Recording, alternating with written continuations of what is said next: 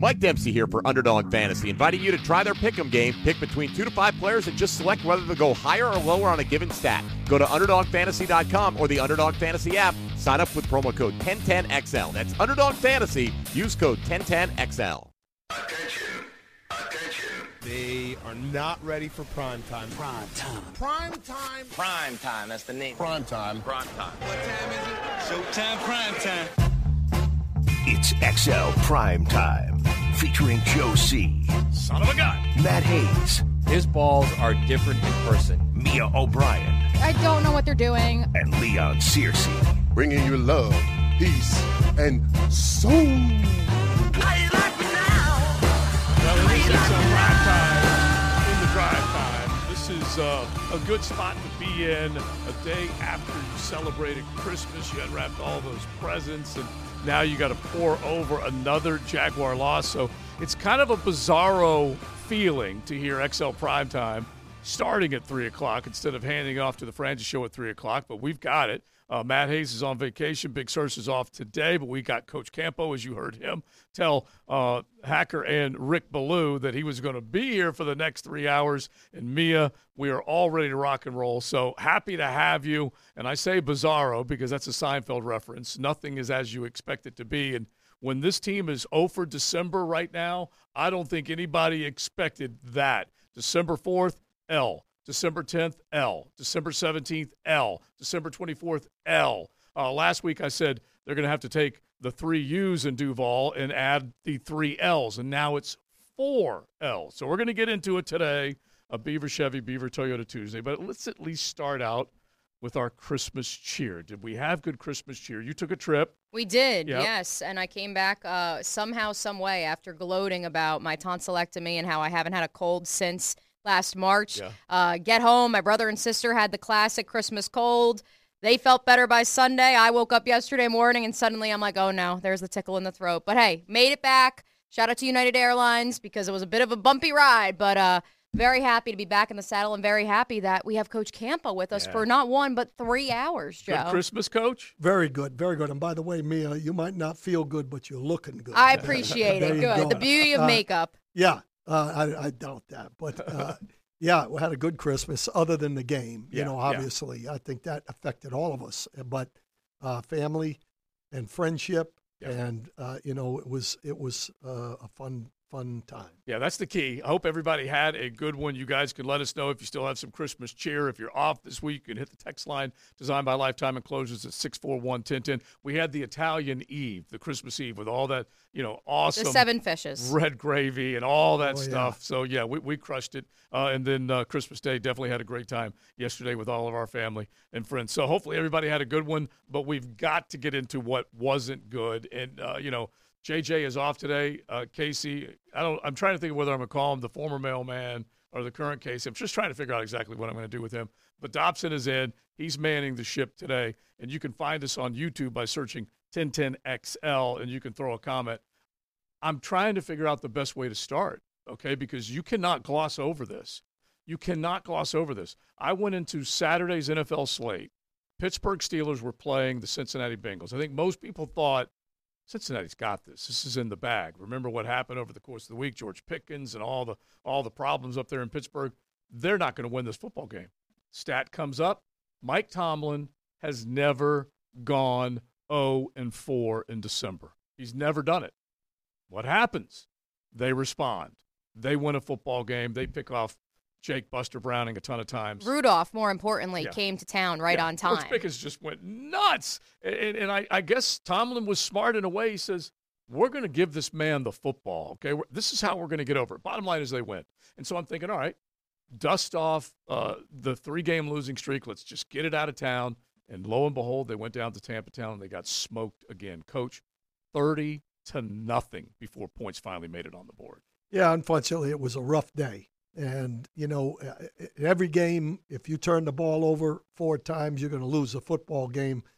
I'm not going to say 100% of the time, but I'm going to say in, it's in the high 90s, you know, that you're not going to get it done, especially if you don't do the same thing on the other side of the ball. And I think the, the obvious situation, the offense wasn't uh, clicking and the defense uh, didn't affect Baker Mayfield at all, and he had a, a great day. And you know that's one of the things we've got to figure out. We've got to figure out how to get to a, a start and get get things going right away going in. So let's begin with the headline from today. Doug Pederson met with reporters at one o'clock this afternoon, Coach, and he was asked if he has questioned or thought about doing something to shake things up, which we'll get to in a second. I want to stick a pin in that because you have a great example of shaking things up in the middle of a season or the middle of a game when things aren't going right with what the Giants did yesterday. So we'll right. put that over there.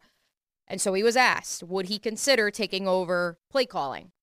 To which he basically answered, you know, the, the plays are actually, I don't want to say basically because I do want to mm. quote exactly what he said to be journalistically sound. We've got to do a better job of taking care of the football. It's not about the plays. We've got to tackle better and take care of the football. Is that how you feel? Well, first of all, yes, yes to both of those. Okay. Yeah, no question. I'm all for it, as uh, yeah, John McKay said back in the absolutely. day. Absolutely. I, you know, obviously, uh, he's avoiding that question, and and he punted basically, as you so succinctly said that earlier. But really, to be honest with you, uh, I think he's been more involved as it's going. And unfortunately, he made that comment early that this is what we're doing, you know. And now the expectation is that we have better play calling. And I will say that there have been some questionable play calls, in my opinion, uh, during this uh, drought. Well, you can definitely point to isolated moments after a big game, like the catch uh, to Elijah Cooks, which you know how XL Primetime has felt about Elijah Cooks. I've been loving on this guy since training camp and wanted to see him get a chance. Finally, he did. And balls coming his way, he pulled them down and made good, uh, made positive yards and made good catches. Well, then they run that reverse with Calvin yeah. Ridley and yeah. they lose 15 yards. Mm-hmm. Okay, and you go from first and 10 to second and 22, and then you attempt another play and you're third and 22. Those are impossible situations. So I can poke holes in play calls but I can poke holes in effort and play more than that. Yeah, I, I don't that. think that they uh, were in this ball game from the beginning. I, I don't know what it was. And you know, I'm hesitant to say that somebody isn't ready mm-hmm. because that's a term. Who who knows what? Re- that's the first thing that all fans say. Yeah. Well, they came out, they weren't enthused, they weren't this and that. Uh, you know, I, I look more at are they as we said earlier, are they making tackles? Are they, you know, fundamentals? And I don't think this is a very fundamental football team right now. And I don't, I don't know what they're doing in practice. When you say that the receivers weren't where they're supposed to be, to me, that's an indictment on the coaching staff because yeah. you know if if the guys don't know where they're going, then Simple. don't run those plays. Run something else, and, and, and that's the concern. Doug really did put it on the coaches, he, and he specifically said that we put that on coaching. That's on coaching if the players are in the right position. But then, since you brought up practice, yes, we're talking about practice. Mm-hmm. Trevor Lawrence Sunday after the loss quote. It looks like we don't even practice. The stuff that we're doing, we look lost, no sense of urgency. I mean, the list goes on and on. Well, when you guys have heard me in in this show and in the fifth quarter, mm-hmm. I'm a firm believer. First of all, all this mess started when Trevor got hurt, and which time?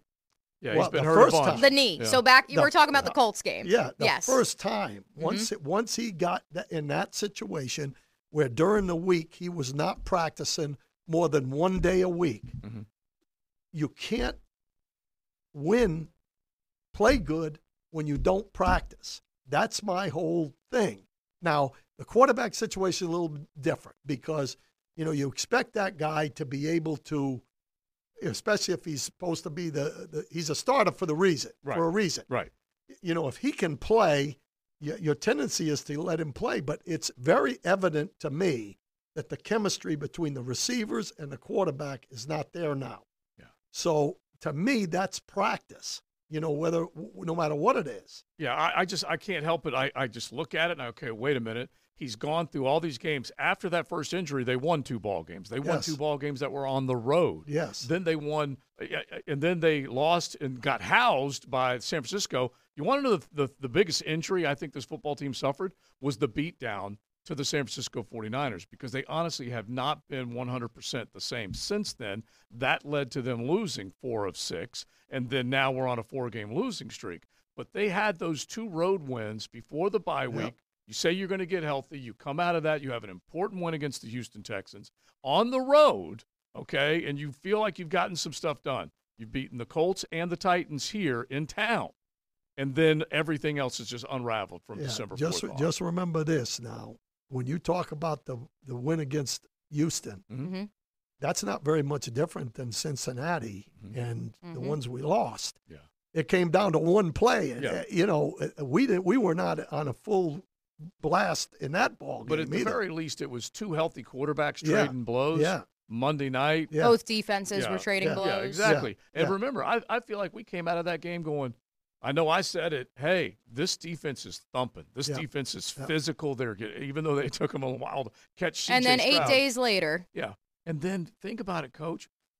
Browning comes in and embarrasses them when you least expect it on the road for a guy that hadn't been doing anything in the Right. National Football League. Right. And then Joe flipping Flacco the following week. well, Anyway, that, that I was gonna say that one in hindsight, Yeah. he he may be the second coming of Joe Montana all of a sudden. So now or, or or Nick Foles. Yeah, Right, true. yeah, At yeah. this point, You Yeah. know that you know. I, But but Flacco goes and throws two first half picks this last go around, and Yep. they still were able to overcome it because Yep. they got a good defense. Yep. Both sides of this football team, both sides of this football team have caved. Absolutely, uh, and and they're not getting pressure on the quarterback, and so you know that's defensively we can't stop the pass. Mhm. You know, I mean it. it which has been an issue all year. Yeah. And that's like part of the MO is if we stop the run, we'll have fun. We may give up yards in the passing game, Right.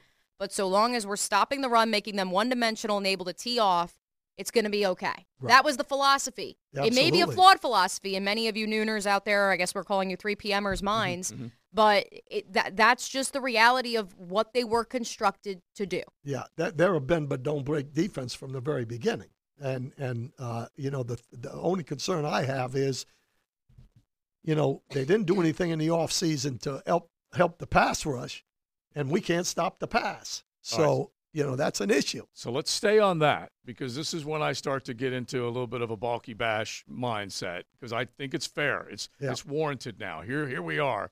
Uh, the coach and the coaching staff, I don't think they're without criticism. The players, I don't think they're without criticism. And then obviously the personnel decisions that were made, not without criticism. So let's do all that. Beaver Chevy, Beaver Toyota, they bring you today's show. We say thanks to them. You can find them on the lot, Phillips Highway or beaverchevrolet.com online, and then in the AUG on US 1 or online at beavertoyotastaugustine.com. They're there to wow you, and they've got just a few days left where they're trying to sell a thousand vehicles off of both lots. So take advantage of it and cash in on all those great deals. They are there to wow you. So we've got the Jaguars to look back on. The Ravens sent a major message last night. Uh, you mentioned Joe Montana earlier. The other guy that was posing as Joe Montana also exited Had- had stage four left with, with Brock. Purdy. So we'll get into all of it. We thank you for hanging out with us. Hopefully, everybody had a great Christmas and ready to roll into the new year. All right, we are back, ready to rock and roll. I was thinking we were going to have Doug Pederson talking about whether or not he would bench Trevor Lawrence or not, because that was a little bit of a question when you went into the fourth quarter and there was no Trevor Lawrence. It's XL Prime Time in drive time. Joe C, Mia O'Brien, Coach Campo hanging out with us. Big Sirs has the day off. Maddie has the week off, and JJ out as well. Hopefully, everybody had a good Christmas. We'll have Big Sirs back for all uh, three of the shows, full shows. The next, you know, I ba- basically said, "Hey, Big, you take you take this day off and then you work full time for us the next three days. So he's happy to do it. Coach Campo hanging out with us for three hours today. Beaver Toyota, Beaver Chevy Tuesday. And I, I, I feel like if we can just set this up for one second, you got the one soundbite that I asked for, Casey, not from not from Doug, but the one that you put together. Okay, because Christmas Eve is all about Christmas cheer, right? It's all about getting ready, cooking, family coming together, opening up presents, you know, all that stuff.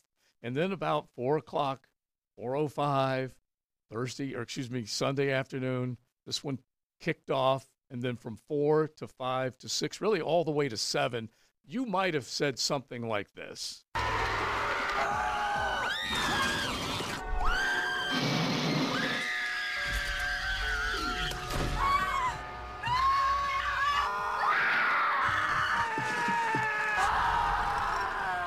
Yeah, that basically tells the story right there. That tells the story right there. I'm How- frightened. yeah. I'm like still trying to live it up Christmas style, and man, oh man, ooh. Well, that's what happened I mean, w- listen. The, the reality is that you know, oh, yes, the game was bad. Yes, you controlled your own destiny and you didn't handle business because you were gifted a Colts loss, a Texans loss, the Bengals lost. I mean, I could go down the Chiefs lost, which we're going to get into in a second because I think they look like the Jaguars. And as I've seen a couple of times on Twitter, it looks like both Andy Reid influenced offenses are trying to play Madden as opposed to just throwing the ball. I understand it's frustrating.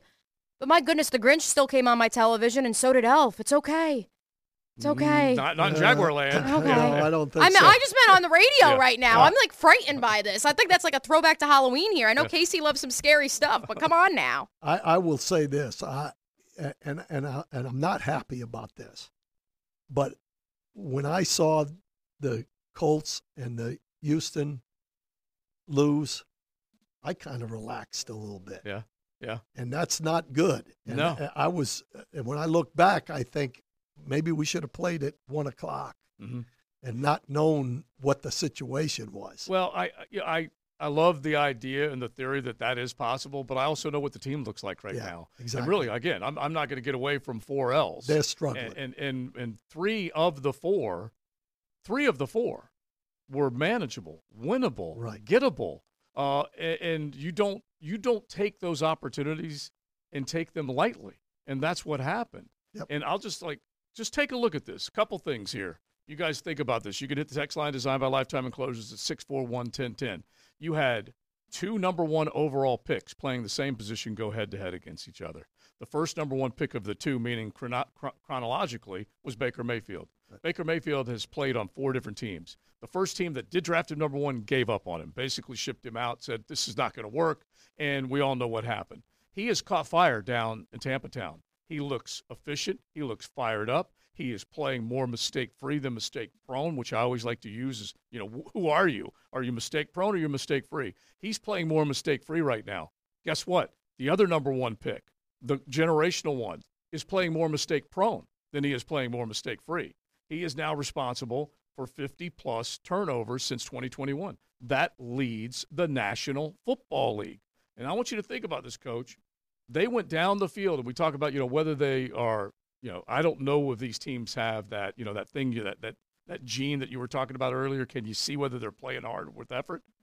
I don't know what the Jaguars were doing, but I certainly saw a Buccaneers team that played hard, with effort, and were organized. And what they do? They just went right down the field. Take what I could get, take what I could get, take what I could get, get in the end zone.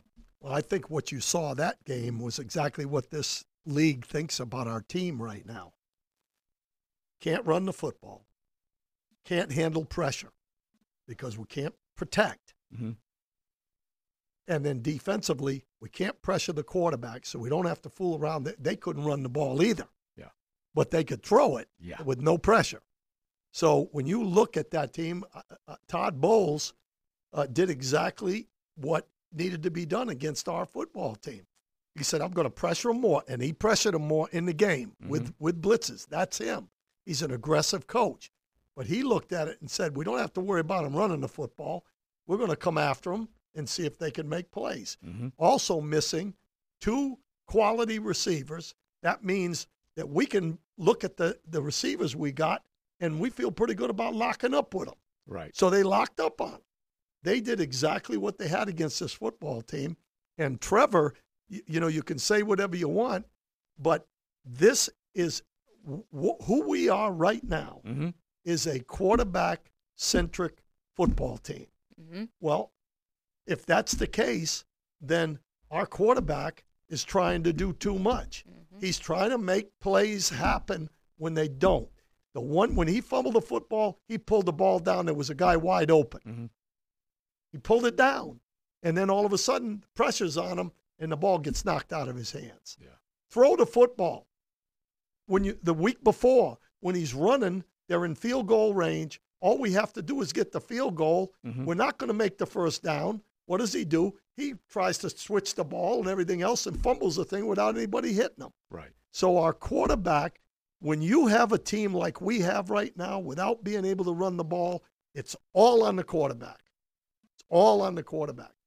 And that's that's the problem we have right And now. you have a quarterback who has suffered not one, not two, not three, And but he's four hurt. injuries. Exactly. And you got an offensive line that's banged up as well. Right. Yeah. Which so the Jags did get a bit of good news. We we probably shouldn't bury the lead. Yeah. Um, they did get a bit of good news today that Cam Robinson eligible to come off of IR, and so Doug Pederson expects his 21 day window will be open tomorrow. In my opinion, obviously that's that's great news and it's very important. But in even better news, Anton Harrison, uh, the back injury that he suffered was Yeah. just soreness. He is expected to play on Sunday, and I think that's so huge. And, and our good friend John Shipley of Jaguar Report did the heavy lifting for us.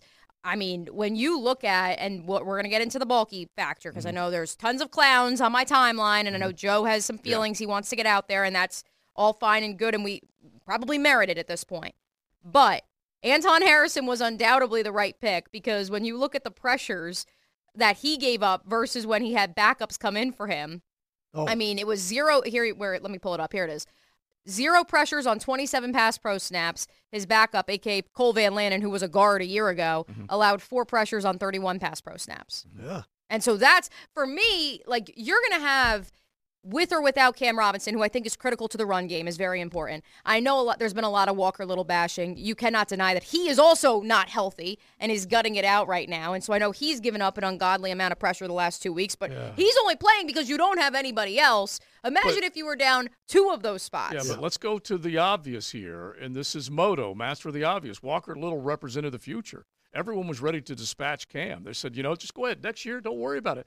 Clip off that million dollar, you know, multi-million dollar cap hit. He gone. He gone. We don't need him. And Walker's going to be the guy. Walker's working with a hamstring, okay, and he did come through the MCL. But they're all. If you're healthy and you're off the injury report and you're playing, you got to play at a level. Absolutely, but uh, and I'm I'm firmly convinced that the edge guys are not our problem. Yeah, it's the you can say whatever Two you want, whether yep. you know. It's I the mean, interior. I think Little is is not playing like he did originally when he wasn't injured. Right. That that's a question, okay? But I'm like Leon. That once you say I'm ready to play, you got to be then ready you're to ready play. to play. That's it. There's no excuses. The interior guys, Cleveland, that was the worst game I've seen Cleveland play since he's been there. Mm-hmm. The center is getting pushed back. Yeah. The right guard is getting pushed back because he's an old timer. He's not as strong as he used to be. The interior, to me, is what's really giving us a problem. So Yeah. what do you do? I, I, don't- I don't know. I think I think I go into the game like I said in the in the pre uh, view to the team. Mhm.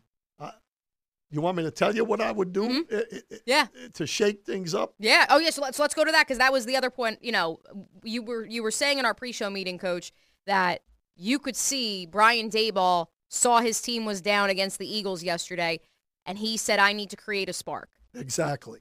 And- so and how do you create a spark? And he didn't expect the backup quarterback to do anything special, but he did feel like it was time to make a move. Mhm. Well, here's what I would do. And and again, I don't know what goes on in the building. I'm just saying what I would do. Looking at this football team, we are doing nothing in the first half. Nothing. So I've got in my mind, I got to create an extra series in that first half. Right. So if they win the toss, okay, we're going to get the ball. Okay, no problem. If we win the toss, I'm taking the ball Mhm. at the beginning of the ball game because I want to make sure I've got that extra thing. And when you're struggling, you've got to get off to a fast start. Now, if they go out and they go three and out or they throw the ball away, that's the way it goes. Mhm. But I would, those first 15 plays, I would look at everything that I think will work against their defense in the run game, number one. Right. I would make darn sure that if it's a if it's a counter play, if it's a toss, whatever it is, I'm going to run that to make sure that I think we're going to get off to a good start. And I thought they did that against the Ravens. Mhm. They they came out. Yeah, they did. They, they Four made some straight good runs. plays. Yep. Yeah, and and and then the second thing is I would make darn sure. You know, everybody was clamoring when we were eight and three about not throwing the ball down the field. Well, guess what? Don't throw the ball down the field. Get the ball out of his hands. Throw the ball. Get him some confidence. Yeah. And let's get off to a fast start. And that's, That's- what's Yeah, that- important to me. That's something that I picked up on too, Coach. I'm glad you brought it up. Like, this is a team that went from against the Saints, and part of it was because of the MCL injury to Trevor. that they were content with, okay, four yard pass, quick, get the ball out in under two seconds, three yard pass, five yard pass. And now all of a sudden it's every pass has to be at least 10 yards. Right, exactly. Why? What what changed? There's no reason. That's my point. I think it's pressure. You know, everybody's saying, oh, but they're not throwing the ball down the field. You win with big plays. Yeah. But if you're struggling, you want the confidence of the quarterback to be that I'm getting the ball out. I'm not getting hit. I'm Right. not getting guys in my face. And if we can get that stinking running game going with something, then the best big plays they've had have been play action passes. Bingo. Yeah, and, and look, I, I, we have all maintained this uh, throughout the course of the year. The interior part of the offensive line definitely seems to be one of the weaker links. The offensive line as a whole, still one of the major weak links on this football team. All of them count, all five of them. Even Doug Pederson said in his presser earlier, once we get all five back together, we'll be okay. No, no, no, not right now. No. You're not okay. And the other part of it is, is that uh, while I totally get it, you don't need to go down the field. When they were succeeding, everyone was bitching and moaning about them not going downfield. That's okay? what So- I'm saying. Yeah, so That's it's what- like it's yeah. like uh, uh, we, we, when are we going to please you know the masses? No. But here's the other part of it. Okay, think of what happened yesterday with Baker Mayfield, and if we want to go through the play-by-play chart, we can. He didn't necessarily go for big chunks. He went for available, open. Let's get six here. Let's get mm-hmm. four there. Let's get three here. Let's go get ten. And he did it over and over and over. And I'm telling you guys, as much as it, I, I was a Baker basher.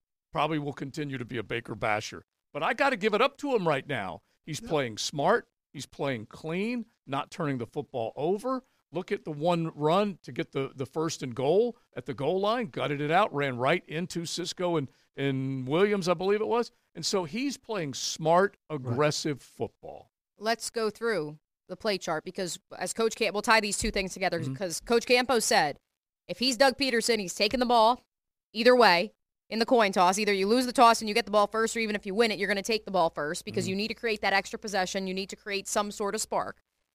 And so, therefore, your first 15 plays that are scripted, hopefully not killed at the line like we've seen 19,000 times over the Right. past few weeks. Uh, and hopefully, everybody knows where there is if the play does have to change the line. Here's the script that the Bucs went with. Baker Mayfield lines up in shotgun, complete to Trey Palmer for eight yards, sacked for a loss of five, completion for 18 yards, running play for four yards, end around for one yard, five yard completion, up the middle for one, up the middle for two, deep to the deep for 22 yards to Chris Godwin, 11 yard completion, negative four yard rushing loss, completion for six yards, incomplete, and then 24 yard field goal. Yeah, I was going to say, especially now they they held them to a field goal, okay, in Yeah. the beginning, but Yeah. especially when when they're eating clock and just going down the field, big play here, big play here, run the football. If you Right. lose, keep running it. You know Yeah. that type of deal. Well, that 22 Yeah. was a play Major. action pass. yeah, mm-hmm. yeah. Yeah. So Because me, they ran the ball that's the two plays prior. That's correct. You Okay. know, that's that's how I look at. First of all, you want to simplify that drive. To, and they just don't have enough fixes to cure all the leaks on. That is all that the Jaguars need to fix. Coach Campo, in your estimation, is that all they need to fix to just go 1 and 0 this week? I would say, I would say that that goes a long way towards getting that done. And and I, I don't know why we're not tackling. Uh, you know, we had some new guys in the secondary. The guys are banged up. Uh, Tyson Campbell hasn't played like he did when he when he before he got injured. Yeah. There's so many things you can look at, and there's so many excuses. But guess what? There are no excuses. It just You got to find a way to win those games, and, and we're not doing it. Yeah, take a look at where the Bucs were earlier and where they are now. They've Right. now ripped off four straight Right. wins while and we did it lost. last year. Yes, You know, yes. some, that's why that's the one thing I can look at and say the sense of urgency. There's something wrong there Right, and I because it's been done before and it's been done by teams in the in the league this year. Right. and It- and we need to get it get it right. You don't think Todd Bowles has a sense of urgency? Yeah. He dang sure does. Wow. Because we, we were joking at the end of last week is the entire NFC South going to fire their coaches? Well, Right. he's pulled himself out of the ashes. They're not going to dump him. But think about this this is his disciple in Mike Caldwell.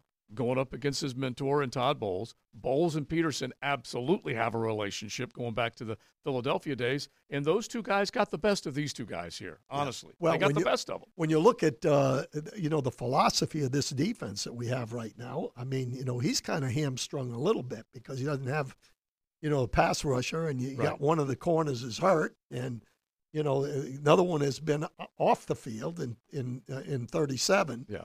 You know, so you know when he looks at it, you know, what do I do?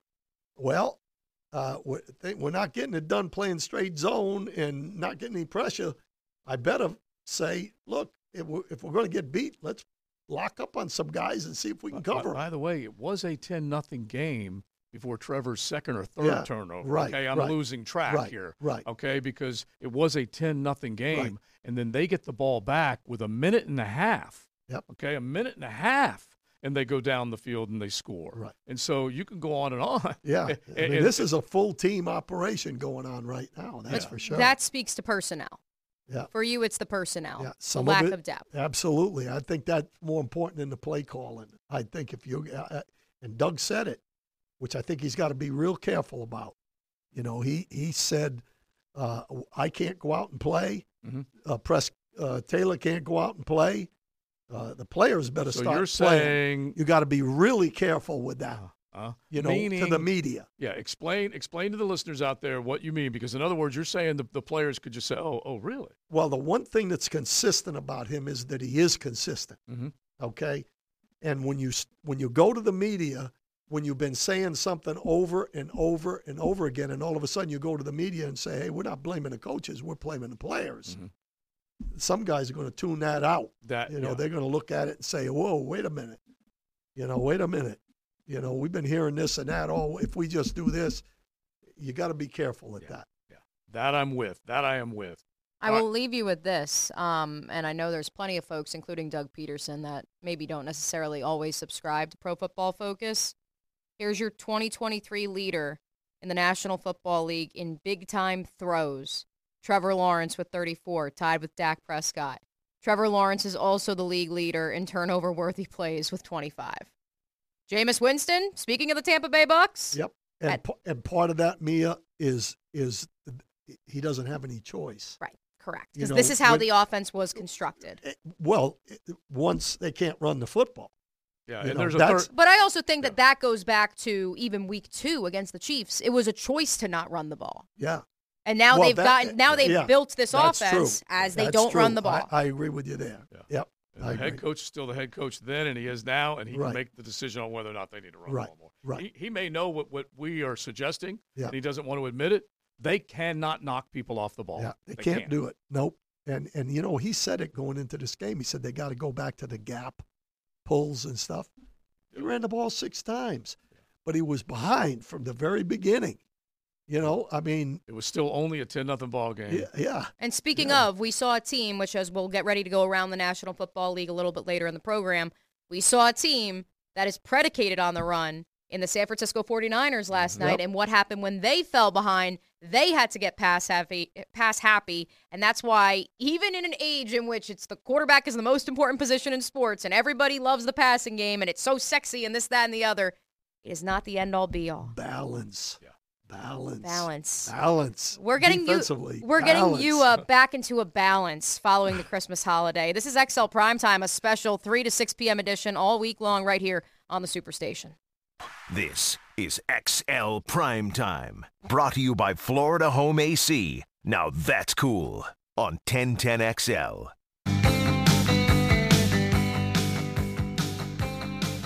I was gonna say, producer Casey Dobson, don't be afraid to let that music fly. It's a Beaver Toyota Beaver Chevy Tuesday. I under- understand it's a reality check Tuesday. I know uh, they do check the tape Tuesdays, Coach Campo on Jaguars today. This is the reality check Tuesday, given we were off for the Christmas holiday yesterday. We can still play some music. Music's allowed. Music is absolutely allowed. Joe C. Mia O'Brien, Coach Campo with you until 6 p.m. Yes, you heard that right. You're not going crazy. You didn't have too much ham or turducken or whatever your fancy and your choice of Christmas cuisine was. Uh, we are with you from 3 to 6 every day this week, minus Thursday when we are on 2 to 4 during that Frangie show time slot. Leon will be back with us tomorrow, as will JJ. Matt on vacation the rest of the way. I think that takes takes care of all the uh, housekeeping. And- yeah, well, the other little bit of housekeeping is that coach is here just once this week because he'll be dashing off to Dallas. yeah, we got to talk about it. Yeah, and so it's a celebration for Jimmy. Yeah, yeah. Uh, Coach Johnson, who Mm-hmm. obviously I was with and, and won some Super Bowls with. Uh, Have you heard? Absolutely, a round of applause. yeah, Finally going into the Ring of Honor. yeah, going into the Ring of Honor, which is uh, took too long, but uh, the Speaking ring. of too much eggnog, Jerry had that for uh, too long before yeah, he finally yeah, figured this one out. The ring, the ring would not be the ring without Jimmy Johnson, and I can tell you that right now. But yeah, I'm really excited about that. They have got a, an event obviously before the game, but I'm doing, I think, three podcasts, a Legends show, uh, a- an actual uh, special edition with the with the Cowboys TV, and doing a couple things on Channel 11, CBS, and so. You know, they're using me while I'm out there, Uh, but which that's is We're good. warming you up for Yeah. all your media appearances. Oh yeah, I'm a big media darling now. That's it. What do you to you? work. What do you? Go ahead, Joe. no, I'm saying put you to work. Honestly, Yeah. that's that's the thing more than anything because that's what you're that's what you're out there for to lend a little knowledge to today's fan base of what Jimmy Johnson meant to the Dallas Cowboys. Yeah, it's great. And uh, I did a video, a short video for the big board during the Mm-hmm. game, and it's good. I mean, I, you know, I'm going because I respect the guy. Yeah. You know, uh, I don't know. He's not a big fanfare guy, so I don't even know if he cares. He did invite us all. He he did invite Mm-hmm. us all to the uh, when he went in the Hall of Fame. Mhm. But this one, I'm not sure he wanted anybody there. But I mean, it's basically Jerry going from zero, I won't let you into the Ring of Honor, to now we need to create the giant spectacle in the parade for it, which, Yeah, hey, bring If he in- is going to go, he's going to go big. Yeah, bringing- exactly. Bringing in the whole Fox crew, flying them in for the for the uh, induction at halftime, and then flying them right back Oh, out into God. L.A. And they did ask Aikman about it too on the broadcast last night of that Niners game. And Joe asked him, you know, just what it meant. And you could sense a similar sentiment from your buddy Troy Aikman, your Absolutely. quarterback, because I think similar to you, it's it's been too long. It took Right. too long, but glad he's going in. Absolutely. What do you sense as we kind of look around the National Football League a little bit here, Coach Campo? The Cowboys are coming off two straight losses. Right. What's the sentiment as they not only prepare for a massive game against the Detroit Lions, but also that, you know, they're kind of teetering on the edge a little bit here? Yeah. Well, first of all, I would uh, say that it, it really didn't affect them too much this last ball game. I don't think because I think they. It's kind of like they played the Philadelphia Eagles the first time. Mhm. They felt they should have won the football game, and they probably feel like they should have won this football game. Uh, it wasn't a blowout. It was, you know, they made plays when they had to. We made some plays, but that's kind of the approach. This is a big ball game, and and playing at home, the Cowboys are are, are pretty darn good at home. Well, they, now. they they almost double their point output. It's- Absolutely. It's, in the neighborhood of 21 points per game versus 39 points Yeah. per game. Now I don't know why that is, but I know that you know when you look at that football team, uh, they've got the ingredients to to to do something, and it would be big for them to win this one, win the next one, and have uh, the Eagles lose a game. I think the strength of schedule is better with the with uh, the Cowboys, so they could win the division, which would be huge to have the home game uh, situation rather than being that fifth wild card team and, and having to go on the road. Yeah, so we definitely need to look around the National Football League with that in mind. Right now, Casey, a little of that, if you got it. Hit that. I might actually just say that just happened because uh, I don't know if you guys could tell in here. I cannot feel your shoes, JJ. I am so sorry, brother. But yeah, that just happened. All right, we'll roll with that. Hey, listen, we're very good at improv on this show. That's the, right. the Jaguars have announced that they have signed quarterback Matt Barkley to the active roster after placing safety Daniel Thomas on the reserved injured list. We didn't hit that one in this first hour of XL Primetime. Daniel Thomas breaking his forearm, left forearm, and so he is now on the shelf. Obviously, a big special teams piece for the Jaguars as probably one of the best gunners in the National Football League. But now curious, coach, that they opt to sign a quarterback, especially with Doug Pederson saying this morning that Trevor Lawrence doing better today than he was yesterday. Yeah, I, th- there's still a concern. I mean, when you have a shoulder injury and it's your throwing shoulder, Yeah. uh, I, I'm sure that there's a concern, and I think they might. You know, I think he may start the ball game and and maybe not be able to finish it. Who You know, knows? That one play, if if I'm you know, diagnosing the injury properly when he's ro- trying to get the first down, fourth and one, stretches out, out of bounds, and you can see where that Yeah. ar- arm is fully extended, and that's where we've seen a lot of other guys get that AC joint injury. Anyway, it's a microcosm of what has happened at the line of scrimmage on short down situation or Yeah. short yardage situation. Absolutely, I, and and really, It's I think fourth and one. yeah. Sometimes I have a little bit of a concern for Trevor. Trevor's toughness. I think he puts a little bit more on toughness than he does on situational football at times. And you know, in both of those, you know, and when he's gotten injured the last couple ball games, it's been situations where he didn't have to do it. Right. You know, the game was out of reach, Okay. and so you know you got to use some common sense. Yeah, but let me ask you this, and this is, this is something I'm wondering late in this ball game. I, uh, we all watch and know that Trevor, the receivers, there might be communication issues. They're just they're not all vibing at the same time. Trevor feels like the pocket is smaller than maybe it is. All you got to do is take a look at what Baker was operating under, and he was able to throw with guys on his body and make throws. Bottom line is, Trevor doesn't take off running until after that play right. he he had two or three i got to get out of here make some positive yards well it's a ball game that tampa had in hand at that point Yeah. but my my point is run you're a big man run early Yep. don't put yourself in harm's way Right. but get that defense off of you a little bit all of a sudden it's s- hang in there, try to get a big mm-hmm. throw. And Right. that's what I see. Yeah. Now, again, I don't know what's going on in the building, But- what they're telling them, what they're, you know, all those situations. but he's not hanging for three seconds No. that pocket is closed in Yeah. about two two and a half seconds. absolutely, it's coming on. There, we have a problem inside, especially. Well, yeah, I- can't help it. It, it. It's it's very frustrating when you look at it. And I do think when we have seen Trevor have success, he's slid out of the pocket. Yep. He's been able to move, make some of those decisions. And even though he's dealt with a litany of injuries, he is upright and he does look he does look healthy. Yeah, You know, so he's he's been able to overcome all that stuff. He's he's not been able to overcome what I think is spotty play right now. Different player, but Patrick Mahomes, no issue Mhm. scrambling Mhm. when that pocket. Yeah. Even when perhaps to his own detriment, as we saw yesterday. No problem, just taking the space that's given to you. And we saw Trevor taking the space, even on a bum knee against the Saints. correct. So you believe, Coach Campo, there's something going on in the building. Yeah, I, I, I just can't put my finger on it, but uh, you know, I, th- I think it's, I, I honestly think that the quarterback is trying to do too much, Mhm. knowing that he's the guy. Mm-hmm. That, that that's the only thing they have. They don't have anything else. They don't have uh, a guy that's can can beat one on one coverage every single time. Maybe Ingram can, Mhm. but a lot of his stuff is you know getting in the middle of zones and Right. catching the ball and running. So I've got to do something to create something, and and I think it's too it, it, it's it's too quarterback centric right now. All right, I'll, I'll use the Super Bowl celebration real quick uh, for a question for you. They're they're honoring Jimmy uh, in Dallas this weekend, and off the text line designed by Lifetime Enclosure. You guys can hit us at 641-1010. I'll get you to give us this answer coming up here in a second, but this is at least a, a thought that's out there. All Super Bowl winning coaches experience a downward spiral. This is just the beginning of the end for Doug because I don't see Baalke getting a pass rusher even next year. And where is he going to get offensive linemen where he will, you know, basically get something to help Doug Pederson? So let's ask that question coming up because that'll take us to the Baalke discussion. Uh, uh, in order for coaches to win, yeah, they got to push buttons, but they also have to have better personnel.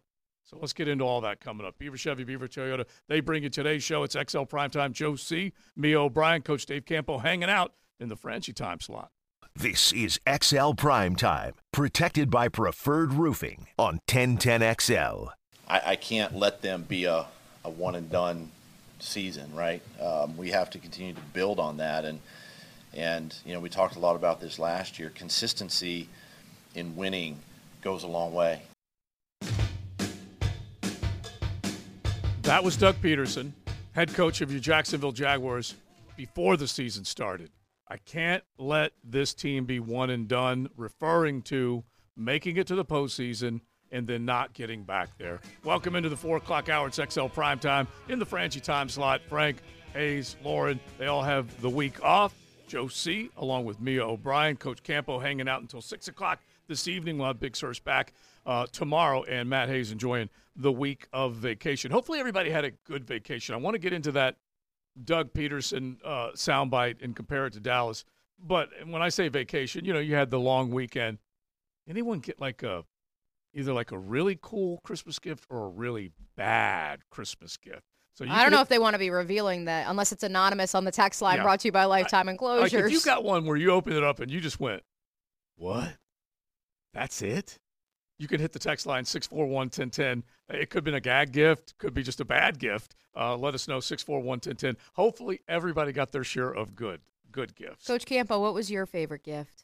Besides getting to sit with us for three hours on a lovely Beaver Toyota Tuesday. Well, see, we've uh, my wife and I have made a pact that we don't get each other presents because, and we get, you know, we give a bunch of stuff away. Yeah, Uh, uh, that's awesome. the bad thing was that uh, my young grandson wanted a bike. all Mhm. right, so he asked Santa for it.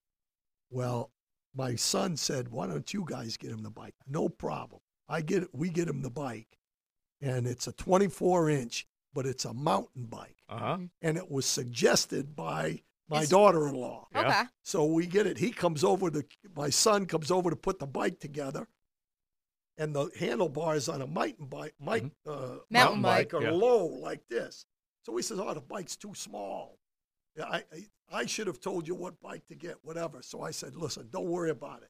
Let's go get him a bike." So you we went go- back out? We go out and buy him another bike, and it's the same size except Oh. the handlebars are up here like Oh, this. And no. Was that all the "Oh, di- was that all the difference in the world? yeah, well, it, it was all the difference in the world. The problem is we gave, we donated the other bike to somebody, which Oh, okay. is un- fantastic. So instead of spending 200, we spent 400. 400. But that's Uh, kind of what we decided anyway. We're not getting our own self. That's We're gonna, awesome.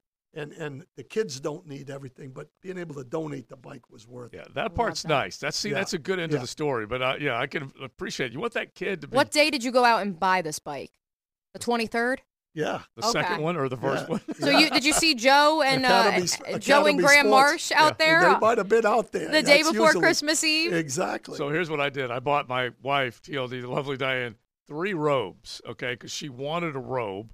And I got one which, you know, you could call it the you can call it the Empire, whatever you want to call it, the one that that comes from the outside in, delivers Oh, yeah. every single day. You Yeah. all know who I'm Yeah. talking about. Yeah. Uh, and but I didn't know it was going to make it on time, and so then I went and got another one, and I thought, all right, well, that one could make her look too big, and then I'll get this other one. And I'm like, okay, I'm all over the map. She opens up three gifts, and they're all robes. oh no. oh, you're kidding. Yeah, but then I'm I'm returning. I'm the. Uh, but the other part of it. So here's how she got even with me. One of my gifts was one of those massage guns for her. Nice. Okay? Ah, That's nice. what I That's what I got my brother. Smart. Yeah. So I got it, but it's fully intended for me to work work her. So There you go. yeah, good Love gifts. that. Good gifts. Uh, got new luggage, which uh, was, Mm-hmm. uh, you know, I always see the big present under the tree. And since I don't live in New Jersey, Mm-hmm. I'm always like, ah, no, there's no way that I got the biggest box. Yeah. Oh, I got the biggest box. There was a Ah. reason they were asking which suitcase I was bringing back to Jersey so that they could throw that one away. Leave it. and leave I packed, yeah, I packed the new one up, so that was very exciting. Um, I see uh, on the text line. I'll pair this together. Do uh, want the bad courtesy of our friend in uh, Orange Park. I got an attachment for my pressure washer. Guess my wife wants me to clean the driveway more often. Um, similar to you, I was honestly disappointed because my dad doesn't ask for a lot. He still has a lot of the same clothes he wore in 1985. Not like that he doesn't have the money for, he just chooses to. And I'm sure there's plenty of nooners out there that are the same. And so my sister, historically, and you may have some children out there that are like this, folks, um, since she was 11 years old, she legit writes her Christmas list. Like with specific, like I want this brand of this perfume, I want this, this, this. Right. My parents love it because then you know exactly what to get her. Right. And so we're talking, she is now 27 years old and she mystery, still puts the sign up. so this year, my dad decided to throw us all for a loop. And he wrote his own specific list, which included, to the point about the pressure washer, there was uh, about a new leaf blower, which is what I bought him. There was the new uh, Polaris for the pool, a new, um, what's the machine? The, uh, the for for your when you're snoring too much. Oh, Oh, the it's s- uh, sleep apnea. CPAP that- machine. yeah. He had all I that got it. listed. There- know there we go. So he had all that listed. Um, and I was just disappointed because we did go with the leaf blower, but to the pressure washer point, like you know, he was like a month ago. The But gift she- ar- the gift arrived from Amazon, and my dad was like, "I want to use it now," and I'm like, "But I want to put it under the tree for you." Well, let me say one more thing about that. Uh-huh. Okay, and I said this on the fifth quarter, and my mu- and my wife got really mad. Uh-oh. It was on Uh, well, Christmas. then you need to It was Christmas lightly. Eve. It was Christmas Eve. So Hacker says, "Man, I got a nice gift ahead of time. My Uh-oh. wife, my wife got me a bidet, and and it's wonderful." Okay, and then I said. Listen, after watching these last four weeks, I feel like I've had a bidet for the last four weeks. Boom, boom. That's a great line, Coach. I don't care what Kay says about that. That is a great line because there's there's some a cleanse is needed. I can just tell you that. All right, so we will stay on that subject, but bad Santa, bad gifts. Definitely let us know six four one ten ten uh, because it sounds like we have created work for all the people that you know you're shopping for. But that's Yeah. fine if that's Yeah, what they want. That's what they get. Uh, or like uh, the guy said, uh, my wife made sure that she knew.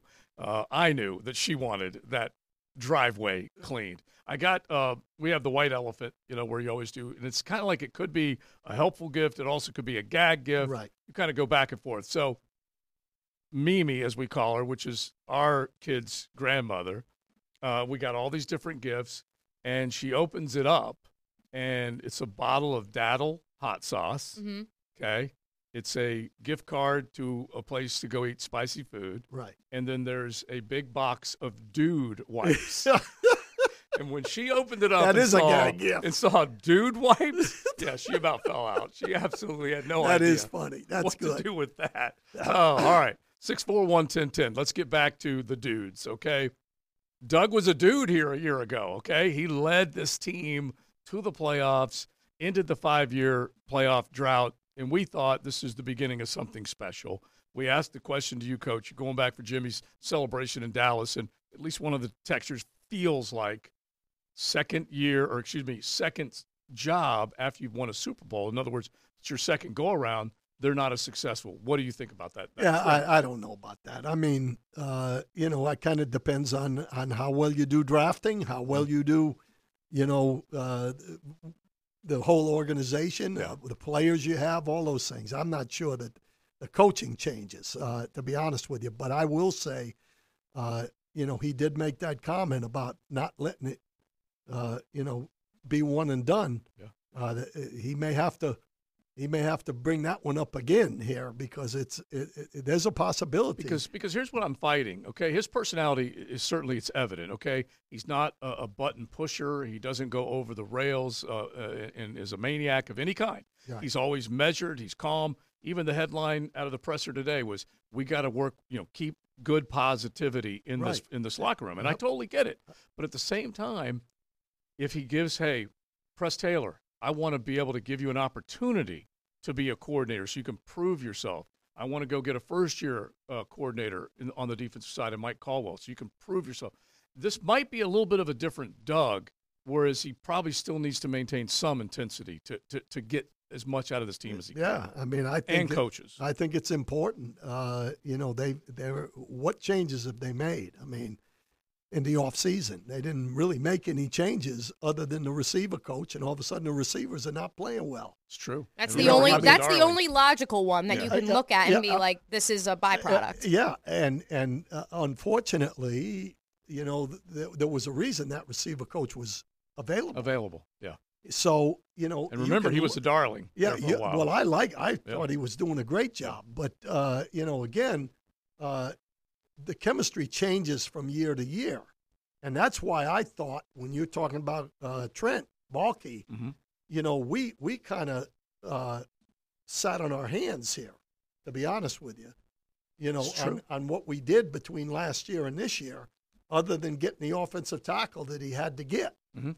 But it looked like to me that they have such a good feeling about this team and what they had done and what they were going to do going forward that they just tried to put guys into spots where they needed them as opposed to maybe taking the best player available. Yeah. All right. Let's. You, you, you see what I'm saying? Oh. Because because Bigsby Uh, th- there's running backs that were taken after him Undrafted. Oh my gosh! that are yes. playing better. Yeah. And, and and I think it was because we weren't very good in short yardage, so we went and got a guy that maybe was going to help us in short yardage, And then you know, rather than getting the best available player. Yeah, out to there. steal Jim Mora's line, he hasn't done diddly poo. Okay, Yep. let's make this the 10-10 take because this is right on the same subject that, that I wanted to hit. Now, Joe C's 1010 tape.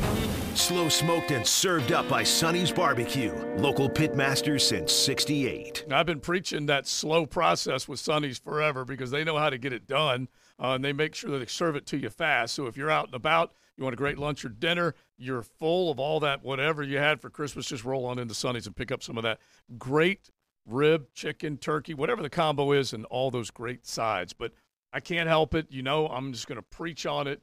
But here's another example. Tank Bigsby is an invisible human being, okay? As far as your Jaguar uh, fan base is concerned, they haven't seen enough of him. He was supposed to be basically the thunder and lightning in the backfield. Lightning from ETN, thunder from Tank. He looked good in the preseason, and then we've basically seen hardly anything of him. Meanwhile, another guy that was taken in the top three rounds, Yaya Diaby, okay? Number 82 overall pick in the third round. And what did he do yesterday? Well, he got those fans down in Tampa Town going, yeah, yeah, yeah, Diaby, because he was all over the place, wreaking havoc, beating Luke Fortner, another third round pick who's already a year into it, and many others on his way to the quarterback. So it's just one example of the long discussion that we've had. Trent Baalke, while he's done some good things, basically remember all this the chemistry, they didn't want to mess it up. They Right. wanted to go out there and just basically put depth and let all these guys, first year guys, grow into second year studs. That's the 10 10 take. But I, it frustrates the heck out of me. Well, you know, and and and and I'm in a, I've been in a situation like that. We're we're over in uh, Houston, uh, playing Houston Right. back when I was with the Cowboys Mhm. over in uh, Mexico City on one of those preseason games. Right? Jerry comes up to me and he says, "Do you want Deion Sanders after seven games?" Well, I had my same group in the secondary from two Super Bowl wins. Okay. And I'm worried about the chemistry in the locker room. I said, Well, you know what? I don't know Deion that well. He seems like he's awful. I don't know if he's a team guy. I don't want to upset anything. He goes to San Francisco. They beat us. He armbars a guy because he's Deion Sanders. He armbars Irvin. They don't call it. We lose. I go to Jerry right after the game. forgotten. If we can get Deion Sanders for next year, let's get him. We get him and we win the Super Bowl. You you take the best player available. Don't try to fill just fill a hole. And that's to me the, the whole key to, to drafting. Yeah. Me, meanwhile, the Diabys, the Puka Nacuas, the A Chains, I, I call them A Chain, you know, all these guys. And heck, even look at the Rams, not just Puka, they've got two defensive pass rushers that are making plays for that Mm-hmm. Now football now team. it's not an exact science. I know. Don't get me wrong. I mean, I, I'm I'm I'm not really dinging. I, I'm dinging the philosophy, not Trent Baalke. If you, remember understand what. I'm saying, Yeah, you remember the whole idea that they wanted to keep that chemistry, Mhm. develop those guys. Right. Trayvon has developed, but he hasn't certainly lived up to what Uh, they yeah, were hoping. There's a guy. There's a guy that, and and, and I'm. I think he's improving Mm-hmm. like crazy, and I think he's going to be a really good player. Mhm. Uh, but there's a guy that wasn't on first team, second team, or third team Exactly. in the SEC. Yeah. So you, that's a real, you know, that's a, a far out look. Mhm. You know what's going to happen two, three years down the road. They will study the Trayvon Walker draft experience, whether he ends up in the Hall of Fame or whether he doesn't. Like that Well, it'd will be, be nice one. if he was trending in that direction. right. Yeah, I mean, listen, he has steadily improved week to week. Yeah, but how about this? How Yeah. about what we've said? I've heard this on our, our show. I've heard it on a lot of shows. Mhm. Hey, Trevor, Ho- if uh, Trayvon Walker gets eight sacks this year, I'm going to be ecstatic because that means we're going to have a bunch of pressure on the quarterback. Yeah. It He's got hasn't- eight yeah, sacks. Right. Right. But it, but it, It has not. it The problem hasn't- is that he has eight, and the other No. one's got what, 14 and a half? Yeah. And that's it. But that's it. No, no other. Well, actually, Double RH got there the Mhm. other day. Yep. Yeah. Gotsis has gotten there, but but you're right. You're right. that's in the, why in the it's very, a team. It's a team effort. right. you In the very general sense, there is not enough pressure on the quarterback. Exactly. Period. And Tyson Campbell, who at one point was, you know, hey, he's this, he's Yep. that, he's, Yep. and it may be due to injury in some Yep. way, but he kind of got worked a little bit. That's Yep. Mike Evans, you know, a, a certain Hall of Famer. Right. but that's what you're drafted to do. You're drafted to take those guys on. Yep. And he and the Cisco's of the world have not necessarily. And it was good news that they were both healthy and ready to go. Right, but that's that's the bigger question, especially if you're just joining us. Um, the Jaguars did add a quarterback to the active roster, and Matt Barkley. Part of that is because if you sign someone from a practice squad, you have to add them to the active roster for three weeks, and so that's part of the roster finagling. Um, but for me, what is so concerning is that this was supposed to be the big third year from Trevor Lawrence, Travis Etienne, although it's really his second year, I know, Walker Little, Andre Cisco, Tyson Campbell. And those last three, and perhaps even the first one, if you want to go that route as well, the injuries have just mounted to a point where, listen, like we said, if you tell the coach you're healthy, you can go, then you got to go. You got to perform. But now it's to a point where can you, in good conscience, extend any of those five this offseason? And now what does that do for you financially moving forward into the last two years of Trevor Lawrence's rookie deal? Well, throw Ridley in there. You could. He's playing technically on a contract year. Throw Ridley in there Mhm. because uh, the way he's performed, for whatever reason, whether he's not getting open, whether he's making bad decisions, Yeah. you know, on routes, uh, whether or not uh, the quarterback is not getting him the ball, uh, for one reason or another, I don't see him being a, a, a number one receiver. No. Not when you look at a Amari Cooper or a, uh, you know, these guys, Tee Higgins, or some of these guys that are out there. Yeah, just- Chase. yeah. Uh, you know, he's not in that category right now. Now, do you give him a multi multi million dollar contract? I don't know. That's that's an issue Yeah, that, right, that's right. out there. right now, me thinks no. We'll stay on that subject. You guys hit us on the text line designed by Lifetime Enclosure 641-1010, talking about your Jags now with four straight L's. They, they've got to get it done. Last game at the bank coming up New Year's Eve against the Carolina Panthers. XL Primetime in the Frangie Show slot. Thanks for joining us. 1010XL is presented by Farah and Farah, exclusive injury law firm of the Jacksonville Jaguars. Protecting you and your family. Call 396 5555. Jacksonville. This is XL Prime Time. Brought to you by Florida Home AC. Now that's cool. On 1010XL. Final score Buccaneers 30, Jaguars 12. I know it's been 48 hours. You're trying to push that as far away from your mind as you possibly can. But this is the first time that we are coming to you on XL Primetime since that fourth straight loss for your Jaguars. Doug Pederson met with reporters this afternoon and was asked if, in order to create a spark, perhaps a change in the play caller could provide that spark. You know, I, the one thing that I, I, I know um, being around this league, look, everybody wants to point the finger somewhere, and, and you know, we've got to do a better job at taking care of the football. It's not about the plays. It's not about all the, you know, we've got to tackle better and we got to take care of the football. Bottom line, we do those two things. Those give us a chance to win football games. If we don't, then then we're going to be sitting here, you know, uh, talking about this again. So, um, to me, that's that's the, the, the glaring the glaring differences right now between between winning and losing. What say you hearing that, Coach Campo, Joe Cowart? Well, I, I like I said earlier, I feel like he's trying to be patient with his play caller and not, not read him the riot act and not get on him because he's worried about press pressing. Okay, well, it's your job. You are the head coach, and even though I do believe, and I do believe he has a heck of a lot to say with the game plan, what they construct, coach, going into the game. But there does come a time where if you're trying to, you know, give this play caller a long leash, it's going to end up costing you in the end if you're not careful, Well, he's either too nice a guy which might be the, the situation right now. or he doesn't think that the play calling is the issue. Mhm. One or the other. Okay. And so That's- to me, uh, if if if you're looking at why we're losing games, it because we ran a reverse in a situation is not why we lost the game. No. Where, where we lost the game was we didn't tackle and we turned the ball over. Mhm. So, you know, realistically, if I'm the head coach and somebody asks me that question, first of all, I'm not throwing uh, Press Ta- Taylor under the bus. Yeah.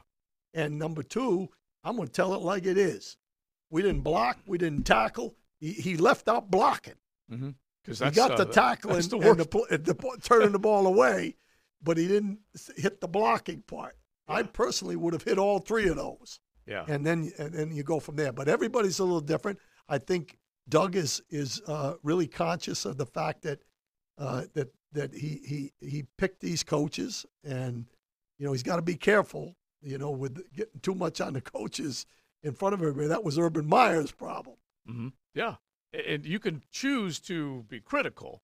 And he has said, going back to the early loss, the Monday Night Football game, early December. It is December. None of these guys are rookies anymore. Right. Trevor said the same thing. Yes. But at the same time, it does look like there are still gaping holes in a lot of key areas, and both of those guys are involved in them. Doug and Trevor, they're both involved. And I absolutely. my question, since it's been sent to us on the text line, mm-hmm. I've seen it all over Twitter. Probably are going to effort getting someone from this camp on later this week, especially in light of who the matchup is. I think those of you who have followed this media market for long enough can connect the dots with what I'm about to say. The article from Mike Kaye from when Doug Pederson was relieved of his duties in Philadelphia and tying that to his commitment to Press Taylor becoming his offense coordinator and Howie Roseman and Jeffrey Lurie having issue with that. Mhm. Is it a similar situation? Is it a different situation? I know I've talked to a couple people. They say Press Taylor, in reality in Philadelphia, was a mid ranking assistant coach who certainly was involved in the game planning, but this is a different situation. There are also those who say that Carson Wentz, Trevor Lawrence, different personalities, different quarterbacks.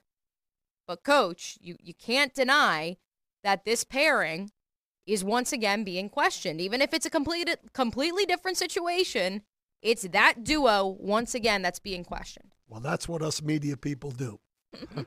now that you're on this side. Uh, you know what I mean? Yeah. Uh, again, I, as a as a coach, if I think the gu- uh, look, if I think the guy's not doing a good job, I'm firing him.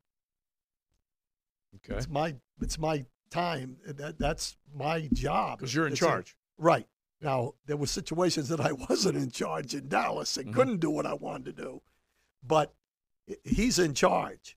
And if he doesn't think that guy, I, I'll guarantee you, I don't ha- care how nice a guy he is. Right. If he thinks that Press Taylor's the issue, he's going to take the play calling over. Mm-hmm. All right, let's use another example here. Uh, a- and, let's just at least bounce around the league just for a quick second, okay? Because the Kansas City Chiefs are reeling right now, okay? They're a lot like Jacksonville in a lot of ways, other than they have hardware that they're trying to defend. They won the Lombardi last year, they were good. Uh, and they are now in a situation where they've kind of just found themselves in a funk. They don't know what's going on. Well, we all know what's going on. Guys aren't catching the football, and Pat Mahomes is maybe trying to do everything like we're describing Trevor, trying to do everything here because that receiving core is the king of drops. Now, you know what's happened, and this is also maybe something that's happening here.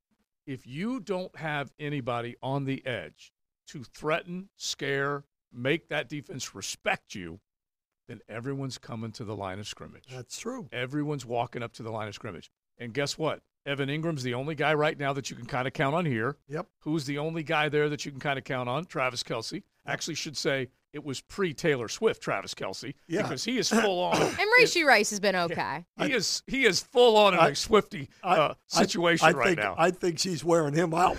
she she is getting the best of of 87 because uh, all I could think of was women weaken legs rock and, and because he's just not the same guy and then we were we were kind of laughing joking around sitting watching the game. And TLD pulled out a great Seinfeld reference. Only uh, Matt and JJ can truly appreciate this. But remember when Elaine was with the sax player Yes. and then all of a sudden he could not play the saxophone anymore. Exactly. anymore that's what's happened Yeah, that's exactly what I said to Kay this this morning, and she got mad at that. She thought I was. She thought that was kind of a, a, a, gross statement in some way. Yeah, but it's listen, it's not it's not impossible, okay? It's not impossible. But just getting to that, okay? Eric Bieniemy was considered a guy that would get in people's faces, that he would challenge players to do their job. And that was kind of like you could say Andy Reid good guy, uh, Eric Bieniemy, you know, good cop, bad cop kind of deal, Mhm. but he got the results. There's no question, minus Tyreek Hill and the other guys that have said goodbye to Kansas City, they ain't the same. And Pat Mahomes, as great as he is, if you don't have all those other guys out there, absolutely, it's going to catch up to you. And that's, you know, what's crazy to think about, coach, is that they said bye to Tyreek Hill because they said we're going to take that money and we're going to build a defense, which they have. Their have. defense is pretty darn pretty good. good. And they said we're going to find other role players. We'll try to fortify our offensive line. And while that defense is now elite and can keep them in games, I mean, do you look back and yes, hindsight's twenty twenty, but would you have rather kept Tyreek? Yeah. Well, yeah. I watched Tyreek. Yeah. I watched Tyreek this weekend against the Cowboys. I'd rather have kept Right. Ty- Tyreek. Uh, yeah, I mean he's a you know that that's kind of the Deion Sanders thing. You know there Yeah. are some guys out there that you know you you, you don't get rid of. You know? Yeah, I, I think you can't help it. You look at what's the gaping hole, and then you look at who's gone. Yeah, well, you look at uh, uh, Charles Haley back Mm-hmm. in the day for us. He was the difference maker in us winning Super Bowls, in my opinion. The Yeah. one guy. Yeah. Deion Sanders, one guy. Yeah.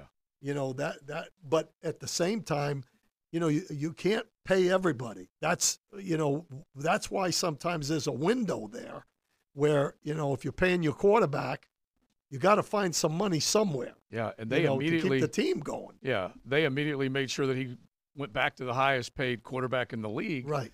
But Chris Jones needed to get paid, and Yeah. that was probably the biggest expense that they were looking at whenever they made the decision Right. to say goodbye to Tyreek. And and the Cheetah was making big demands too. Yeah, absolutely. And so- the, and really the the Chiefs, uh, he's not the only guy. You know, Pacheco's been hurt, Mm-hmm.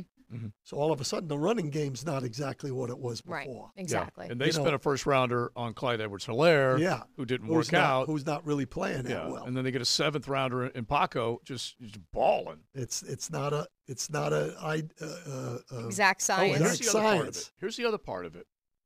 They overspent to get Jawaan Taylor, paid him eighty million dollars, guaranteed him sixty, said he was going to play left tackle. Then he moves to right, and we've had this discussion. I kept expecting that offensive line to dip because of Donovan Smith, not because of Jawaan, because of Donovan Smith. Right. Well, anyway, Donovan held up okay. At least they could mask their problems up front because of what Mahomes, you know, magic he could create when he needed it.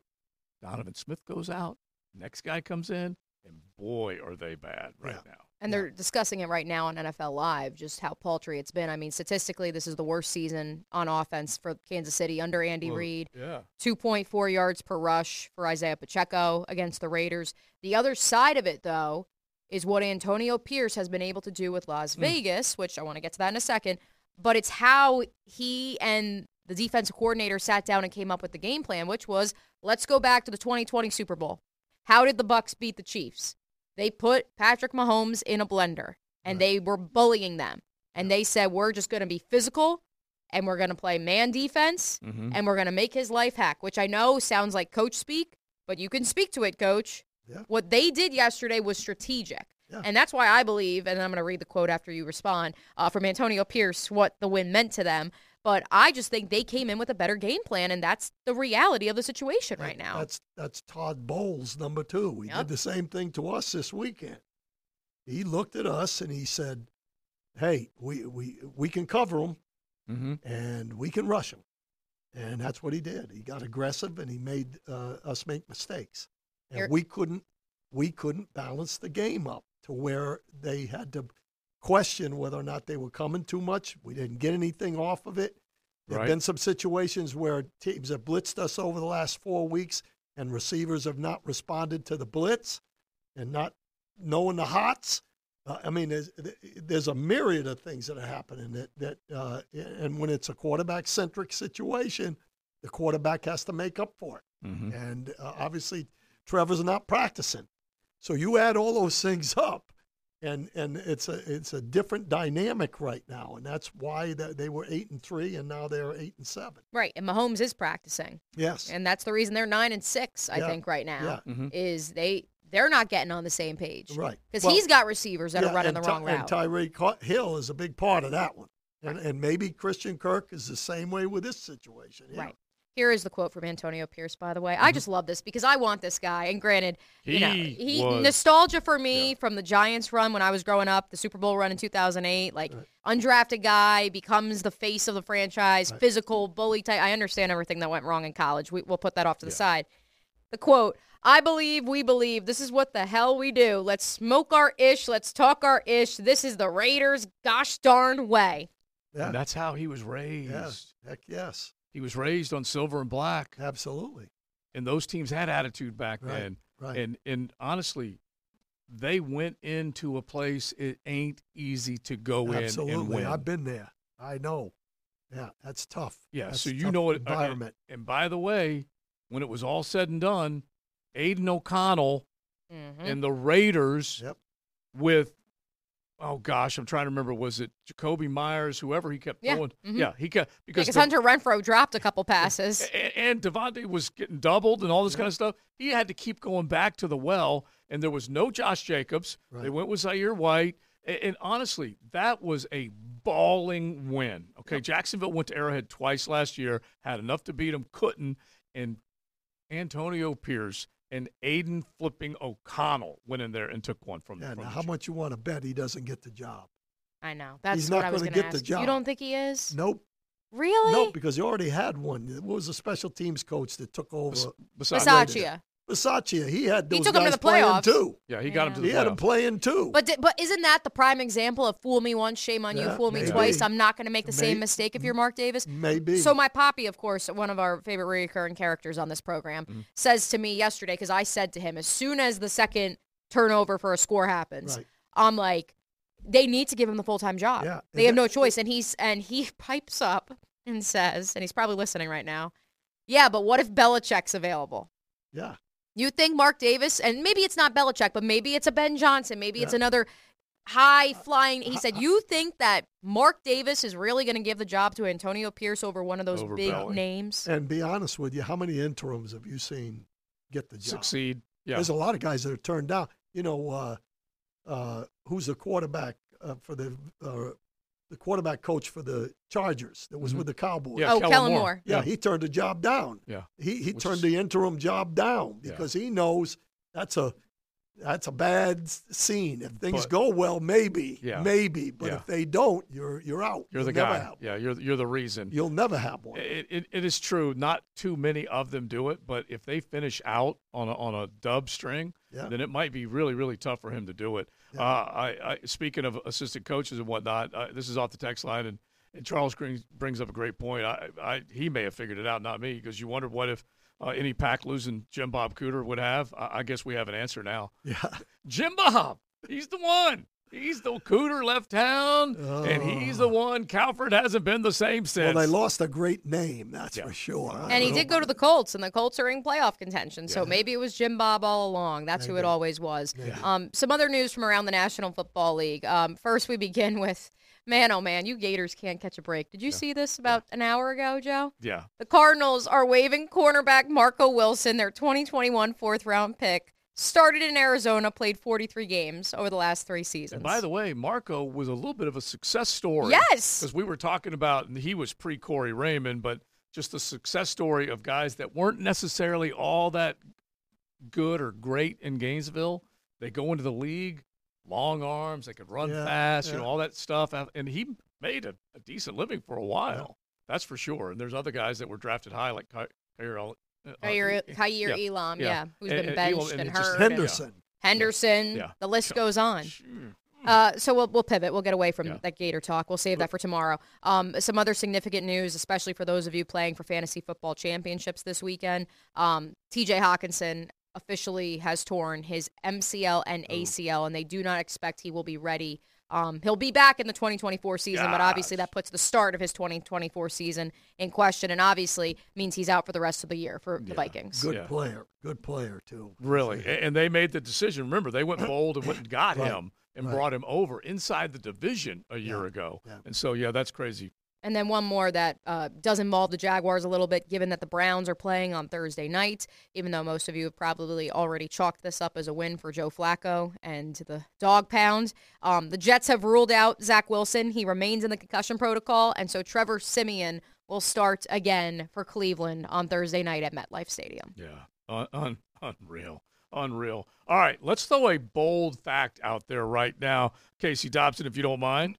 Here's a bold fact brought to you by Bold City Brewery, Duval's first craft brewery. Online at boldcitybrewery.com. You can definitely find them down there on Roselle Street, the production house, and then, of course, Bold City downtown. But we had a great time over in Riverside, just off of Stockton. So make sure you make plans to join us Friday afternoon, this time slot. We will be at Bold City Brewery uh, getting ready for New Year's Eve. It'll be, uh, is that New Year's Eve Eve or Eve Eve Eve Eve? One of them, Friday. We hope that you will drop on by and check out Bold City Brewery. A streak came to an end over the weekend, the NFL weekend. Name the team that had a turnover, forced a turnover every single week of the National Football League season, and it came to an end this weekend.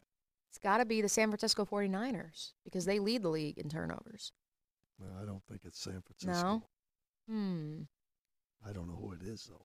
Hmm. Casey's looking for our Jeopardy music just so we can. Josie knows me all too well.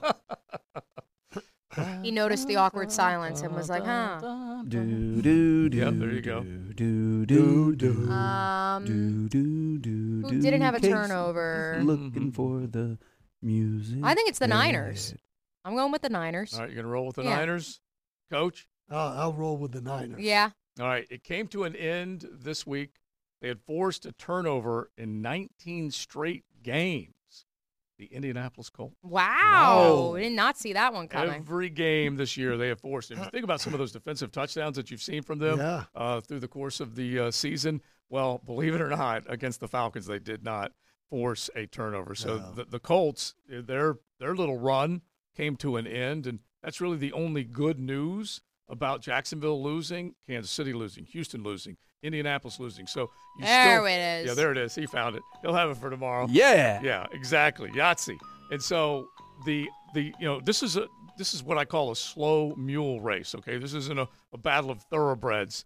It's the fact that you can't get out of you know like this race that's going on right now. You should be in a position where you could have taken care of the AFC South. Yet you've still given life to the other two. Yeah, no inside the question. I mean, and and it really, it, it's a it's a testament. Even though we look at ourselves as not playing well, it's a testament to the parity in this in this league. It's true. There's only is it three or four now, uh, maybe four now that are eliminated out of the AFC. Yeah. out of playoff. I believe there's 20 some odd teams still technically with a chance Yeah, so you could to call make the postseason, which is a record. Can I ask a question? Yeah. Coach. So, uh, from from a fan's perspective, okay, we we've had all these injuries to the offensive line. Is there not a way? Like, do we not still have time to go pick up a player, bring somebody in, have them try out? Anything? Can can we do that? Yeah, it's too late. I mean, at this point right now, unless somebody gets cut, you know, and and the problem is we're way down the list in the waiver wire, so it's hard to wave get a wave guy in, and it, it- you know the offensive line's the toughest place to find guys. You know, they either you either draft them or you uh, get a Well, guy you- that's a veteran that's been there and, and at the end of his Yeah, career. You, leave the watering hole at closing time. You get home. You're absolutely starving. You open up the fridge and there ain't nothing there. Yeah. That's what this is. There not anything quote left in the cupboard uh, because anyone who needed somebody has basically gotten them, and that's why all of a sudden they're welcoming Cam Robinson back with Yeah, open arms. exactly. You know, And like, Doug said this on back, afternoon, right? Doug said this afternoon he doesn't think it's a matter of not having the horses for courses. He just believes that they haven't had their best five on the field together Yeah, I, at any point this season. But I just I don't agree with it. I don't I- believe it I, I, because it is. I'm just, I'm yeah, just oh, no, no, that I'm out just saying yeah. I don't believe it because Yeah. it's he's saying it, but I'll give you an example. What did he say? Walker Little is our left guard. Well, Yeah. now he's he's our swing tackle Yeah. when Cam comes back. So Ezra's a better guard, and that's what I believed all along. You know that. Yeah, the problem is he, he may be right at left guard. Yeah, He may move little to left guard. he might, but Right. he did say swing tackle Yeah. today. So oh, he did say Yeah, yeah, swing he said. tackle Well, he said when Cam comes back, that would be the plan. yeah. Okay. And Yeah. so, uh, look, he again, this is positivity. Okay, this is positivity, Coach Pederson. Trying to say all the right things. And when we get them out there, they're going to be our best five. I get what he's saying, Here's- but the results aren't there. Here's what here's where I have a, a an issue. You know, not an issue, but it's kind of what's happening to us. You remember I said one a guy that I was with said that Ezra Cleveland Mhm. was the best lineman that Minnesota had Mhm. athletically, but if there was big guy on him, he had a little problem with with push, Mhm. right? Mm-hmm. You got the same thing with the center. You got the same thing with the right guard now, in my opinion. What are you going to do? You're going to they're they're part of your best five. How can you say if we don't have our best five out there? Right. The only way you can do anything is that every one of those three guys can pull and can get on the edge and do some things like that. That's what you have to do. Mhm. They're they're they're not you know they can't knock anybody off the ball No. and they're getting knocked back in the quarterback. Well, what do you do with that? You get the quarterback on the perimeter. That's what you have to And do. And then when they did run some traps and counters, they were successful. yeah, Right. So where does that fall? Yeah. Why is that not happening? Hey, I, I can't answer that one. I, if I I'm looking at it from a coach's standpoint, we Right. got to do something different here. So who's the one who has to say we need to run more traps and oh, the head co- coach has got to say it. All right. So uh, this is the other one that jumped out at me, and I'm sure you both remember this. But when you're talking about going heavy, and you mentioned this in our uh, Campo and Joe podcast last week, is that if you go, in other words, bring another tight end in or whatever, put less guys in the pattern, you're going to give Trevor more time. Well, you would also think would would be the same with the run game. They pulled Luke Farrell in the hole. He missed his block. Yes. And it was Lavonte David that blew up t- Yep. uh, ETN, just blew him up Yep. those things that is lack of success and it's not like you That- haven't coached and, and and, and, that's it. and that's really w- what Doug is saying. We got to we got to tackle, we got to block, and Yeah. we can't turn the ball over. Yeah. If I've got to take a sack, I got to take a sack. Yeah. Don't throw the ball where somebody else is going to catch it. If you're a receiver, you better run the route that the quarterback knows you're going to run, Mhm. or else there's going to be an issue. And and I think they got into that kind of that mode of so so when when Ridley in in training camp, you remember the Mhm. story. He makes a great catch. I Yeah. went to Press Taylor. I said, "Man, that was a super catch. That guy's unbelievable." He goes, "Yeah, but he didn't run the right route." we should have known that well, that was going back to to training camp. We need to clip that, by the way. then. That's the clip that needs to You know, be sent out from today's that wasn't program. the route we called. Oh. and we should have known then. Yeah, Yeah, But I'm just, exactly. you know, I'm just bringing that up. But that's, you know, kind of where we're at right now. I'm going to need you to repeat that story for Denny Thompson when he enters the fray here at You 1010XL know, one, o- headquarters. one other thing. Yeah. Yeah. And I said this the other uh, night on the fifth quarter. This team reminds me of a team that has been so confident and has been pumped up over and over and over again that when something happens, it's almost like their attitude is don't worry about it. We got this. We've been here before. Mhm. I've heard those things from Mhm. guys in their in their uh, In that locker interviews. room. You know, we're okay. yeah well We're fine. Well, they're not fine. Yeah. They've lost four in a row. Somebody better jump up and say, "Hey, we're not fine. We Right. better put the metal, the pedal to the metal in this one, or Yeah. else uh, we're we're going to be home for Christmas, and it's that home it's, for the New Year's." it's that self scouting we don't have this and we got to figure out how to get this Right. because it is slipping away that's for sure all right I use this as a segue Mia's going to slip away because she's getting ready for helmets and heels and so you guys will have six o'clock launch Yes, um, the Mia and Taylor show with RJ Saunders. Mhm. So Oh, love it. it's going to be an exciting little crew. We get RJ back on Helmets and Heels for the first time, I believe, since he came back from Houston. So Uh-huh. very excited to have our, our buddy RJ with us. And uh, of course, we will also recap uh, the week that was in Jaguar Land. And then, of course, if you are into uh, college basketball or I don't know some other NFL teams, we're Mm-hmm. definitely going to dive into. And I know Coach Campo asked Taylor when she sat down during the update. We will dive into the hot seat for NFL coaches. Oh, yeah. Taylor obviously also has, you know, a, another life covering the Bears outside of 1010XL's walls and um, pretty plugged in. Is Matt Eberflus on the hot seat? Is Justin Fields going to be dealt? Because technically, coach, they got a pretty big win over the weekend. Yes. They are still alive, even though they're also alive for a top 10 pick in addition to the Panthers pick. Right. Yeah. Right. A- And uh, Matt Eberflus is a guy that you know, and he's got to be feeling a little. But he did pull strings. He took chances when he needed to, and we'll find out whether it works or not. All right, me enjoy uh, the five o'clock hours. you. take a break and then get ready for helmets and heels. That'll be coming up at six o'clock. Denny Thompson, we mentioned him, the quarterback whisperer. Before you know it, he's in the room. That's how quiet he is. He's going to be here with us in the five o'clock hour. XL Primetime Beaver, Chevy, Beaver, Toyota. They bring you today's show. Joe C, Coach Campo, and Casey holding it down. 1010XL is presented by Farah and Farah, exclusive injury law firm of the Jacksonville Jaguars. Protecting you and your family. Call 396 5555. Jacksonville. This is XL Prime Time, protected by Preferred Roofing on 1010XL.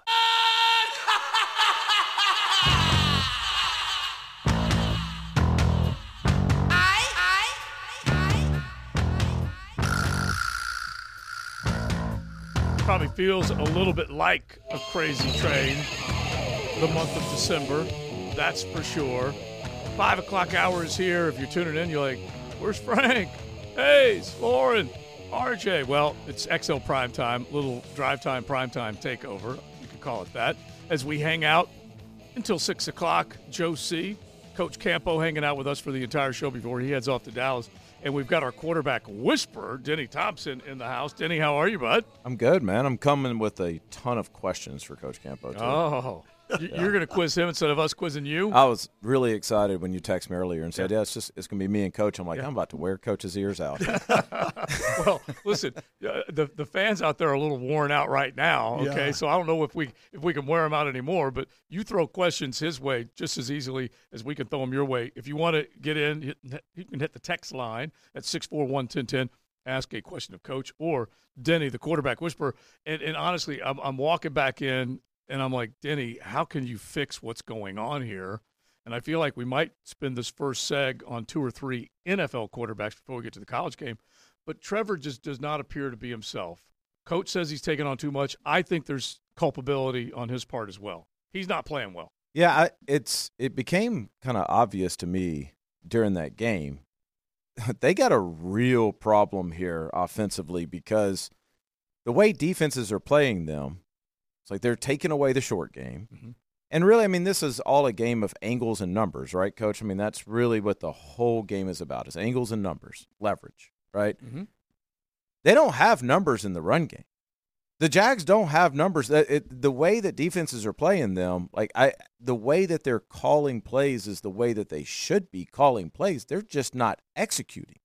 I mean, I sat there and watched Baltimore basically play man free against them at times, and mm-hmm. like, wait, wait, that's not supposed to happen when you've got Ridley and you've got all these guys, all these weapons. Like we're there's sup- no fear from the defense. well, it's either no fear of the receiver or no fear of 16 actually having time for them to do damage. Okay. It's it's Okay. like it's one of those things. But then, just as quickly as I can say that, you also say, but this is where quarterbacks are made. Mhm. Like this is that time of year where it's like, gum, they're not playing well, but man, he made enough plays. He we ended up winning the football game, and so that's not happening either. So I, you know, I'm sitting here. Is it a is it a person? Everybody's injured. Everybody in the entire NFL is injured right. right? I mean, you turn on a game, it's backup quarterbacks galore. Everybody has excuses. Is it a personnel issue? Mhm. Is it a scheme issue? Like, are we not able to take advantage of maybe? Hold on, let me back up. See, now y'all got me excited, coach. Yeah, he's now fired I'm up talking. now. Yeah, now we're talking ball. I'm gonna look at coach so I can stay here. Because let's assume you take the quarterback out of the equation for a second. You're 11 on 10, right, coach? Yep. Yep. at that point, like it's you have to at as an offense, you have to take advantage of whatever angle or number they give on give you, and they can't do that right now. They it- they just they can't find a way. We talk about run the ball, they can't. Yeah, that that's a problem. The problem is that they can't. Uh, th- They're they're limited in what they can do because uh, personnel is dictating what they can and can't do, and the defenses are looking at this offense and saying, "Hey, we can cover them, and we can pressure them." Mhm. There you go. You're in trouble. Feasting and now all for of that. a sudden, because we don't have that ability, in my opinion, to run the football, that's the issue. So you're going to have to at some point line up and say, I know that I'm not supposed to run against this look, but we're going to run against this look. Yeah, and that's the other part of the problem. You said it. It's they're looking and saying, "Hey, they got too many of us here. I'm going to check off to this." And the receivers are not doing what they're checking off to. Right, right. That's what you just said. You said they they, they are not being able to do Tell, uh, what they have to do in that situation. Tell. Denny the quick story that you told before about the Calvin Ridley catch in preseason. I know he probably has heard it before, but he still needs to hear Well, it. Well, no, I, I said uh, I was in preseason, uh, in uh, training camp, Mhm. and and uh, he made a fantastic catch on an on an out. I mean, it was. I said to myself, man, this guy, he's gonna he's not gonna have any problem Yeah. coming in here and Yeah. doing it. So I saw Press Taylor after the game. I said to Press, I said, Press, I said that was an unbelievable catch by Ridley. He goes, yeah, but uh, he didn't run the right route. and I said, well, how, how can that happen? How can uh, is that good for the quarterback? And he said, well, you know, as long as they're on the same page. Well, they're not on the same page, obviously. I, that to me at this point is is the story. I think is you're so deep into this, coach, that if you're still planning on zero to be in a certain place at a certain time, that's bad coaching. Yeah. That that I mean, now you know what you've got from this, and I don't know. I mean, I, I think they're still a very talented team. I I I'm a little confused because I think Doug Pederson is extremely talented on scheming up matchups, and we don't see that happening a whole lot. But at the end of the day, like you can sit in a coverage or a defense if you have zero fear that they're going to put together 12 plays and go all the way down the field. Yeah. And that's not happening. It's not. So really all you have to do is say we're not going to let them run the ball and we're not going to let them beat us deep because they can't go 12 plays down the field and and that's the way Y'all, when you lose four games in a row, it is obvious, and you're this talented. It is obvious that the league has figured something out, and they are they are pushing on your weakness right now every single week. And until you figure that out, you will not win a football game. But it's a blueprint. Yeah, you came in fired up. Now you're firing me up because I got 14 questions I'm going to try and jam in.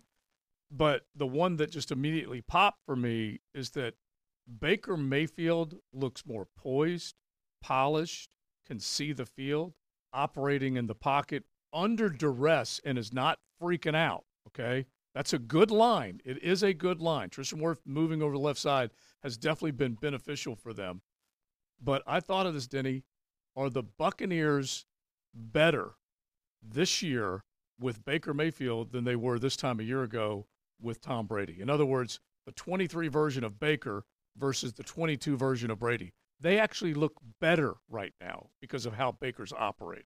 Well, I mean, I think they're better from the sense of you've got a guy who can move it around a little bit and's got a really, really strong arm, so he can get to a lot of throws a lot easier. But they certainly are not better from the aspect of put him in a situation where he's got to make a hard protection check Mhm. or he's got to make a, you know, it's, you got one of these third and eights that coaches era came up with this defense where you don't know where anybody's coming from, right? And that, if you haven't seen that a million times, man, good luck. I mean, that's where that's where the Brady's and and that's where I think that's Trevor's next big jump. Is yeah, I see what you're doing, but you know, I got a number 11 over here and you don't know who he is, but I know what he does well, and so my counter to what you're doing is this. And 11's comfortable with it and and we're just not seeing All right, that. but I, it's still it sounds like a dumb question, but we're talking about two number one picks. One is now has been in the league now three seasons. The other one has been given up on more than once by more than one team. And Baker looked like he was operating. And is it just simply because of the line? Because or, well, actually, line and receivers because he was operating at a much higher clip than Trevor was. Well, I, yeah, and I'm very careful to compare quarterbacks like Mm-hmm. that because the other thing that Baker had is he didn't have people suffocating him right up the middle of his. Absolutely. Uh, That Difference. is that's the difference. yes, that is a the worst feeling that a quarterback can have is man, I've got people at my feet right now and I can't go anywhere. And that's the problem is we're getting that push like right up the middle of the gut and you can't do anything about it. I looked at you, coach, and I swear, unless I'm just dreaming, Baker had bodies on him. Well, now, now, granted, not- there was a cleaner pocket. There's no Yeah. doubt about it. Yeah. And and to, to be honest with you, the receivers can make a difference there too. Okay. Sure. Yeah. You Sure. know, I mean, it, it, there's a getting open, Yeah. get open. You know. Well, and- coach, the other thing is one was playing with the lead. Yeah. Yeah. right? One was playing with the lead, and I and uh, I I have learned to to appreciate how big of a deal that is Yeah. on Sundays. Is man, if you're playing with the league, those those guys don't pin their ears back like they do on mm-hmm. the other side. Yeah. And I, I don't know. I mean, there's there's teams that are built for that. You think of the old Peyton Manning teams. You think about Patriot teams when they were throwing the ball 50 times a game. They had no running game. Right. The Jags aren't built for that. It's, I'm not. It's nothing against their offensive line. They just they don't have the depth. They are a team that runs the ball off of the pass. We've said that all year long. Not saying I agree with it, Right. but their passing game has to be going. They like a lot of the horizontal action on the passing game as well, largely to open up the middle for their running game. And they just they ha- they they they're not doing any of it right now. Yeah, that's the part that's getting me more than anything else. You guys got a question, 641 1010. You can hit the text line designed by Lifetime Enclosures. We've got Denny Thompson hanging out with us for a couple of segments, our quarterback whisperer, along with Coach Campo. And, and you know, I, I just look at that operation, and it's, we're talking about an offensive coordinator, first year down there in Canales. Is that how you say his name? Anyway, he'd been up in Seattle for a long time, certainly knows what he's doing. But you're talking Doug Pederson knew Todd Bowles very well. Todd Bowles knew Doug very well. And that team, defensively and offensively, got over. Their coordinators got over on these coordinators. Yeah, they did. I, I, I still, I'm not going to go all coaching on this though. Mm-hmm. Like I, I really believe this is just a, a an execution thing, and and 16 is included in that. Yeah. Like, I, I, I just know what you're watching there is at some point. If they're going to have that many people in the box, then they're going to have an extra gap covered, or they're going to have an angle that you're going to have to beat, and the Jags haven't done that. And you can't scheme your way out of that. Like that's just the defense is saying we're going to do this, which means we have to do something else well, and they're not doing that something else well. I, I don't I don't know really whose fault it is. Like I mm-hmm. said, is it? I don't really think it is scheme. I just think it's they they don't have time to get the ball downfield. Yeah. Defense is sitting on everything short, and where are you going to run? At some point, you just got to punch them in the mouth and win. And that's kind of what I said. If if if you're going into this game, if I'm doing the decision making, first of all, I'm going to take the ball, which, as I said earlier, Yeah. you got to get off to a good start. I'm going to those first 15 plays. I'm going to pretty much look at what they're doing defensively, and Mhm. I'm attacking it. And I'm not checking off. I'm not doing anything. I'm banking on the fact this is what they're going to do. I'm going to run the football. I'm going to throw the ball quick, get the quarterback comfortable. Yeah. Don't get hit. Get comfortable. And then we've got a chance at least to put something on the on the scoreboard and get a lead. And that's you know when you're struggling, you need something good to happen early. And, and in our situation, the first drive they get a field goal, great, mm-hmm. no mm-hmm. problem. Yeah. We get the ball, and the first play we get a bad handoff because the quarterback obviously is not practicing. The running back, that running back, is not getting that many uh, reps, Yep. and and they're minus five on the first play of the uh, drive on first down. Just because you throw it quick doesn't mean you don't throw it long. Like that's Yeah. the other thing here. Yeah. Like I, I mean, if you if you're having problems, and I hate to do this because they see this every day, and I hate to be the guy that's like, "Why don't you try But this?" go ahead and be the guy. I'm going to try it. If I've got Calvin Ridley, Yeah. here's what you're going to do this week. You're just going to run vertical. Yeah. And, and we're going to get tree. that. Your route is vertical, and we're either going to back shoulder or we're going to throw you open, and we're going to take this shot six or seven times. Uh, let me jump in, a la what they did with George Pickens, maybe up Yeah. in Pittsburgh. Yeah, yeah. I mean, at some point, you you got to figure this thing out. Like, if I don't have time to push the ball down the field, then let me take what I think is my best athletic receiver, most ath- where I've got a matchup advantage, especially this week, and let me just pepper him. We watched Aaron Rodgers do that with no names for Yeah. the better part of a decade. And the other part is that they they are getting Evan Engram more involved, but to to your point, get guys off of the line of scrimmage. That takes linebackers away. Mhm. And Evan Engram, he's a catch machine. Well, you know what it also does though? Yeah. It also frustrates those defensive linemen because right now they're they're able to touch Trevor. Yeah, absolutely. But if you throw 15 of those quick routes and they don't even get close, and they're not going to come as hard every single time. All right, one other real quick one because we're, we compared the Chiefs and the Jags because right now Pat Mahomes is dealing with a lot of the same realities. He, as special as he is, is not the same without a bunch of guys that could take take defenders deep.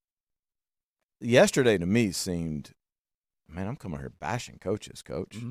Yesterday seemed like they just did too much. They I tried mean, to how, get way too cute. how are you going to, you got the best player in the world. Why, how are you going to snap the ball on first down to somebody else and have him hand it off to your quarterback who's your best player in the world. Like, I don't even know where that makes sense. They had read options for Mahomes. I know. I, I mean, this is a guy that you you call. I don't care what your protection is. Yeah. You you call forty five pass plays at a minimum, and you just say, "Hey, dude, you just sit back there and you just keep shooting." Right. Because he's going to figure. We watched it in the Super Bowl. He's going to figure it out. Yeah. It's like, so stop getting so cute, man. You're taking my Mahomes time away from me, and I love me some Pat Mahomes. And you know, and you know, uh, Lamar Jackson. That's what he's doing. That's exactly. He, he's gonna.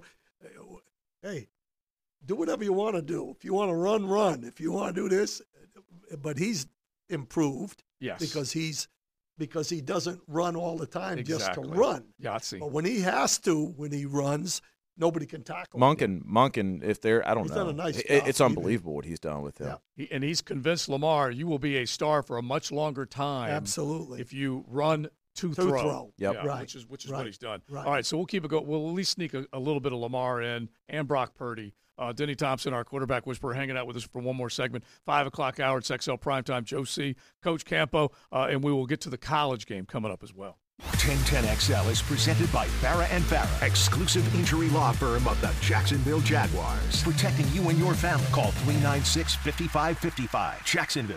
Now, the quarterback whisperer, Denny Thompson. Okay, bring it in. Brought to you by Tyson Sound and Security Register sausage. and George Moore Chevrolet. One, two, three. We got one more seg with our quarterback whisperer, Denny Thompson. You can check him out at Denny underscore Thompson or six points right here on the first coast with plenty of uh, young lads coming through there. And that could be the high school ranks, college ranks, pro ranks, uh, like a Brock Purdy came through in the offseason and was working it out. And look, I'm telling you, he was setting some records. We're talking vintage performances, passer rating through the roof, 70% completion percentage, on and on and on. And then Baltimore rolled in yesterday, last night, changed all of that, didn't he? He got Listen. picked, picked, picked, picked. Hamilton's legit. Yeah. That guy's a game changer. Yeah. And that, by the way, Kyle Hamilton came here nursing an MCL. So that was last Sunday night. And then they turned right around and went out second road game, and he killed it. I remember the Notre Dame Florida State game. They played like the first game of the season. Mhm. Great game, overtime. I want to say it was. Yeah. He made a on college hashes, not on NFL hashes. He made a play where the quarterback Jordan Travis read it perfectly, and he ran from the left hash to the right sideline. Wow. Coach on basically a sail route and got underneath it and picked it off. And it was one of those things where it's like, okay, that that's not supposed to happen. Like that's a guy that's got elite athleticism, but an instinct that's second to none. Yeah, that's the key right there. Right there, and he got Brock early in that game. They had a little concept where it looked like he was going to come down um, on what looked like a, an out, but he kind of floated in between, and Brock thought he had him in the end zone, and, and, and Hamilton just kind of set him up there. I don't guess Brock thought he could get to it. And I bring that play up because you have that play, and then you have one not go your way, and now all of a sudden you got two picks, Mm-hmm. right? And now what do you do? Press. You start to press. Right, right, right. So, and you're again, you're playing from behind at that point. So, you know, I didn't think Brock played poorly last night. That's the thing. I mean, he had you know a couple batted balls that were intercepted, um, but it, it wasn't like an inept four interception game. I Well, didn't it's like think it's, so. it's like the coach said, like uh, Shanahan said, uh, the only one that first one Yep. is the only one that he really faults him on. You know, when Yeah. you get a ball tipped and all that kind of stuff. And by the way, that's something that our offense defensive line doesn't do. If you watch our defensive line, the inside guys, Right. they bull into a guy.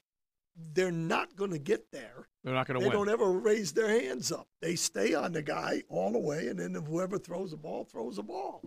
To piggyback on the Brock thing too, real quick, because I'd love to get Coach's opinion on this, is the good ones, the good safeties, Mm-hmm. know what they have on film, and I'm sure that San Francisco ran that concept Yeah, well, because it worked a couple weeks before against them, and I'm sure that Hamilton remembered it working, and I'm sure he knew they were going to run it.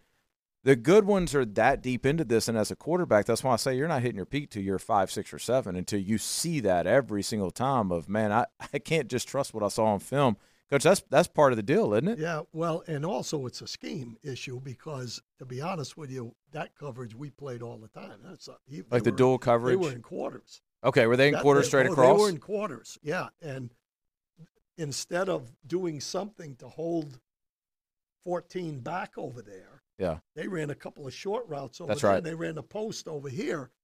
We taught that as soon as you don't see anything coming, go across the formation. There's no reason you stay over there.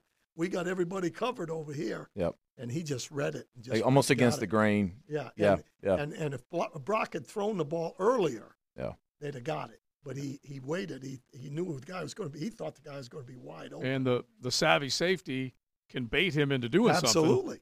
That Because- was you just said it so well too because that was one of those that came out of his hands, and I'm sure right when it came out of his hands, he's like, "Oh, that's Yeah, six. that's- that's- and then all of a sudden, it's like, "Wait, where did he come Oh, from?" yeah, Yeah, where did he come from? And Yeah. how many times have uh, note to self, not going to do that again? Yeah, and then, you know, and, When- and you can't help it. In the red zone, we used to in the with the Cowboys back in the day. We used to play quarters all the time inside the, tw- and you know because you're playing with. You're running out of room too. depth, Yeah, yeah, right.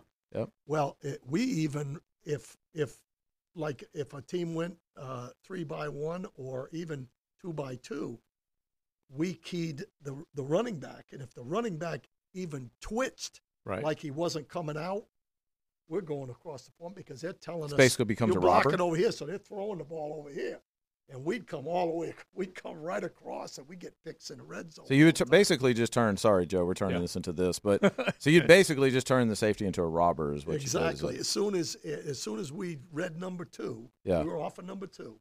It's, uh, number two blocked. Yep. Then you're we're back. free. Yep.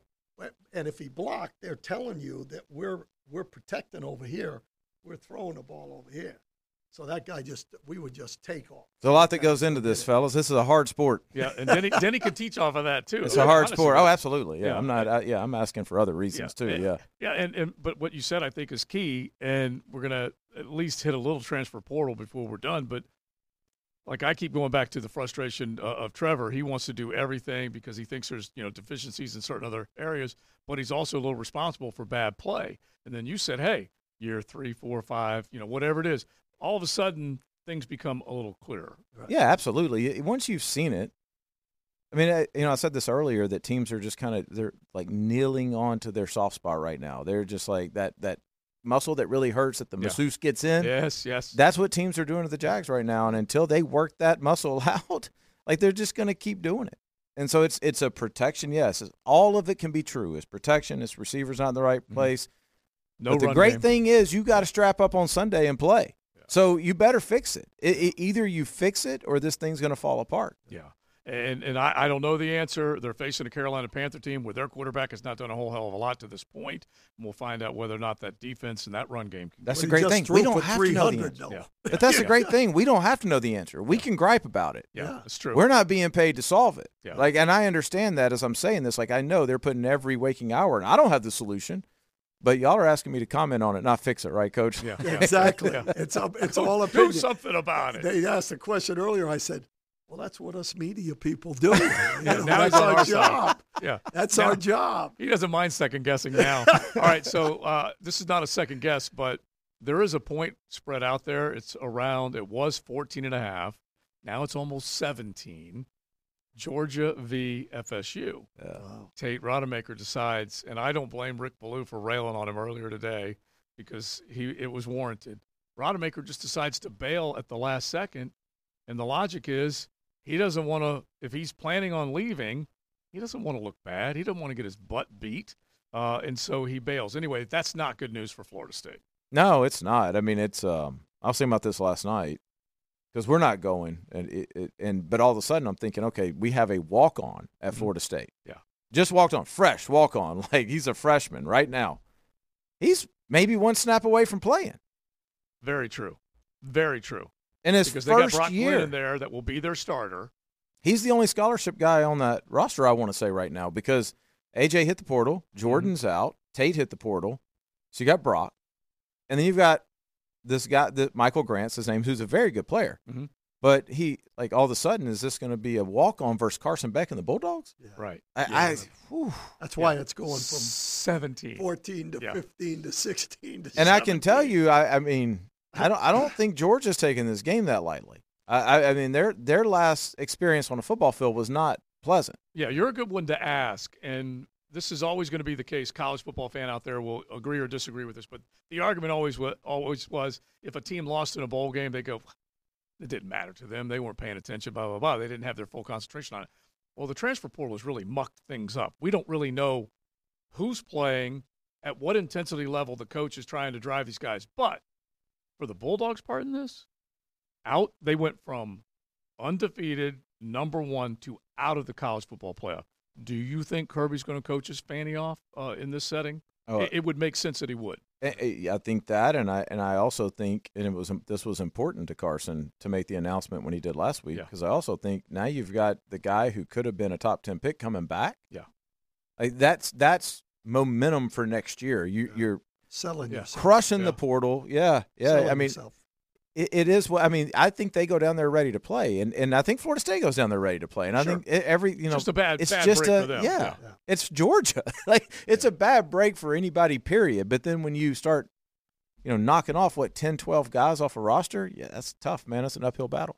Yeah, I, I would think that Carson wants to introduce himself to the Heisman conversation his way because Mhm. he was already in it. He was creeping into it maybe midway through the year, then fully in it towards the end.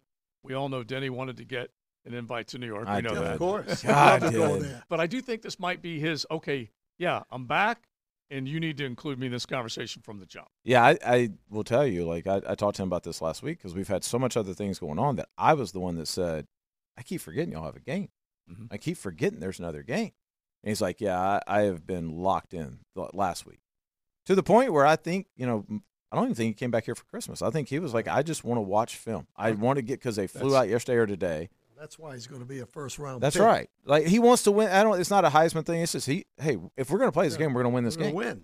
And and he's even said, I I need to get better at these two or three things, and this is a chance to to do it. All right, now in the transfer portal, have you heard any other names? And, and you know, the quarterbacks are they dominate the conversation. We know the Trevor Etienne's of the world and some of the others, Raheim Sanders, Ro- Rocket. Those guys have have either entered and made their decision or sitting there. Any other? I mean, our guys. We I only really pay attention to our guys. Jeff's in there right now. Sims. Jeff Sims from yeah. Sandalwood. Yeah, Will Rogers. Um, I think that is a great fit for him going to Washington. Funny thing about Will Rogers is he and Gardner grew up like very close together in Mississippi, Mhm. And now they both are going to end their career in Washington. One at Washington State, one at Washington. I'm Yeah. like, how, what is how does Yeah, that? What, what are the odds? Yeah, how do you go from Mississippi to Washington?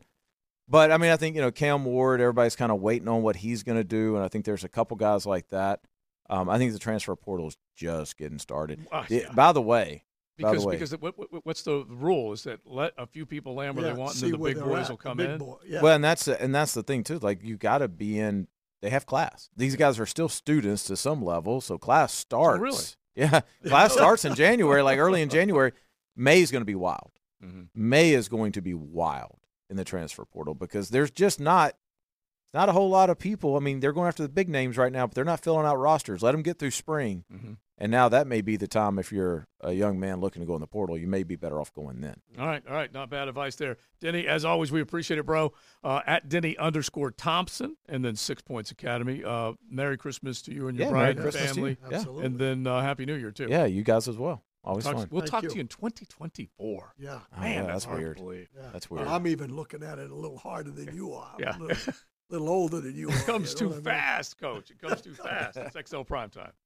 1010XL is presented by Farah and Farah, exclusive injury law firm of the Jacksonville Jaguars. Protecting you and your family. Call 396 5555. Jacksonville. This is XL Prime Time. Protected by Preferred Roofing on 1010XL. Getting close to the six o'clock hour. Helmets and heels popping on, and then we, we got plenty of bowl action. I don't mind any of that old school banging from Casey. I like it, uh, even on a uh, Beaver Chevy Beaver Toyota Tuesday. Normally, like we would reserve some of that good old big hair rock and roll uh, for Fridays. The Beastie Boys had short haircuts, so we'll we can allow it, right? Exactly. You can let the uh, the Beastie Boys in anytime. Anytime. We absolutely love them. All right, so let's wrap up the, the last bit of XL Primetime that we have, Coach. You know, the idea of fixing things is not easy when you're mired in a four game losing streak. Uh, it's it's not like they've taken on the the world beaters of the National Football League. Uh, the the best team they've faced here of late has been the Baltimore Ravens. We found out a little bit more about them last night with the way they took care of business against the San Francisco 49ers. But the Bucs are on the uptick. There's no question about it. They got a chance to claim the NFC South, which is crazy, but that that's that's where it's at down there. And I appreciate what Denny said about the quarterback play. It's not like Baker overwhelmed anybody. Right. He went he threw for 100 less yards than he did the the week before, but at the same time, I came away impressed with efficiency. When he was under duress, he got out of there, he made plays. Uh, and this football team right now has got to be reeling, trying to figure out how they're going to cure all the ills. Yeah, I think that's one of the problems. I think when uh, Bowles, for example, Mm-hmm. brought that young guy in, they had an idea what they wanted to do, and that's what they're doing. Dave you know- the first year offensive coordinator. Yeah, and and a young guy. Yeah. But uh, Todd, I think, had a pretty good idea about how he wanted that team to look, and that's why he went with, the, with that particular guy. Mhm. Right now, we're kind of all over the place because nothing is really working. So, the more you're all over the place, the less chance you got to fix something, in my opinion. And Right. that's why, to me, it comes down to doing lesser things. If you got young receivers, don't ask them to do a lot of checkoffs and mm-hmm. th- this, that, and the other thing. Try to keep it as simple as you can because the other team, you know what they're going to do to you now. They the, the blueprint is out there Right. on what's going to happen defensively against you. So you know you got to find a way to to make it easier on the quarterback with the with the concerns you have. And now, you ask me what what what are those things? I'm not sure, but I know that first drive, I I want the football, and we got to find a way to get the ball in the end zone or at least get a three point shot out of that first drive. Yeah, because there's been too many first halves where they really haven't gotten anything going. Two, the last four games, Yeah. nine points in the first half. Right. Nine. Yeah. A game. In, in a Less total- than 10 points in, in the first four half. games, In, in four the games. first half. And think about it, four quarters go back to last Sunday night against the Ravens, and then this Sunday, nada. Yeah. Okay. Right, exactly. Nada. Yeah. They've only averaged two points the last three games, right? And and, and really, you could, you could go back to the end of the first half against the Ravens. Yeah. And they flashed a graphic up there Christmas Eve, just talking about the fact that they had two missed field goals, the turnover, uh, you know, a punt or whatever. And then you go back to this go around, they missed another field goal. But by the way, they didn't call a very good third down play or they didn't execute a very good third down play because they made McManus have to hit another Right. one from outside of 50 Right. with the wind swirling the way it was Yes. down there at the pirate ship. So it, it it's exhausting. Now, off the text line designed by Lifetime Enclosures, uh, could the Jags use could could the Jags use more of a sixth lineman look to get more of the running game going? Uh, I certainly feel like that's possible. I don't know whether they're going to bring an extra lineman in to do anything like that, but I think you're the man who's been preaching as much as anybody. That run game has got to come alive some way, somehow, yeah. for the rest of this football team to succeed. Yeah, I don't know that that's going to make a difference because all that does is tighten everybody up. Yeah. You know, uh, and you know when you when you that's bringing guys closer to the line of scrimmage. Mhm. You know, I think they've got to open up a little bit and start getting a little ball on the perimeter a little bit more, and you know that's what I'm. I've gap schemes. It, it worked against Baltimore because Baltimore was attacking the line of scrimmage. You know, they were playing the run, rushing the passer. Right. They were rushing the passer and playing the run off of that. Mhm.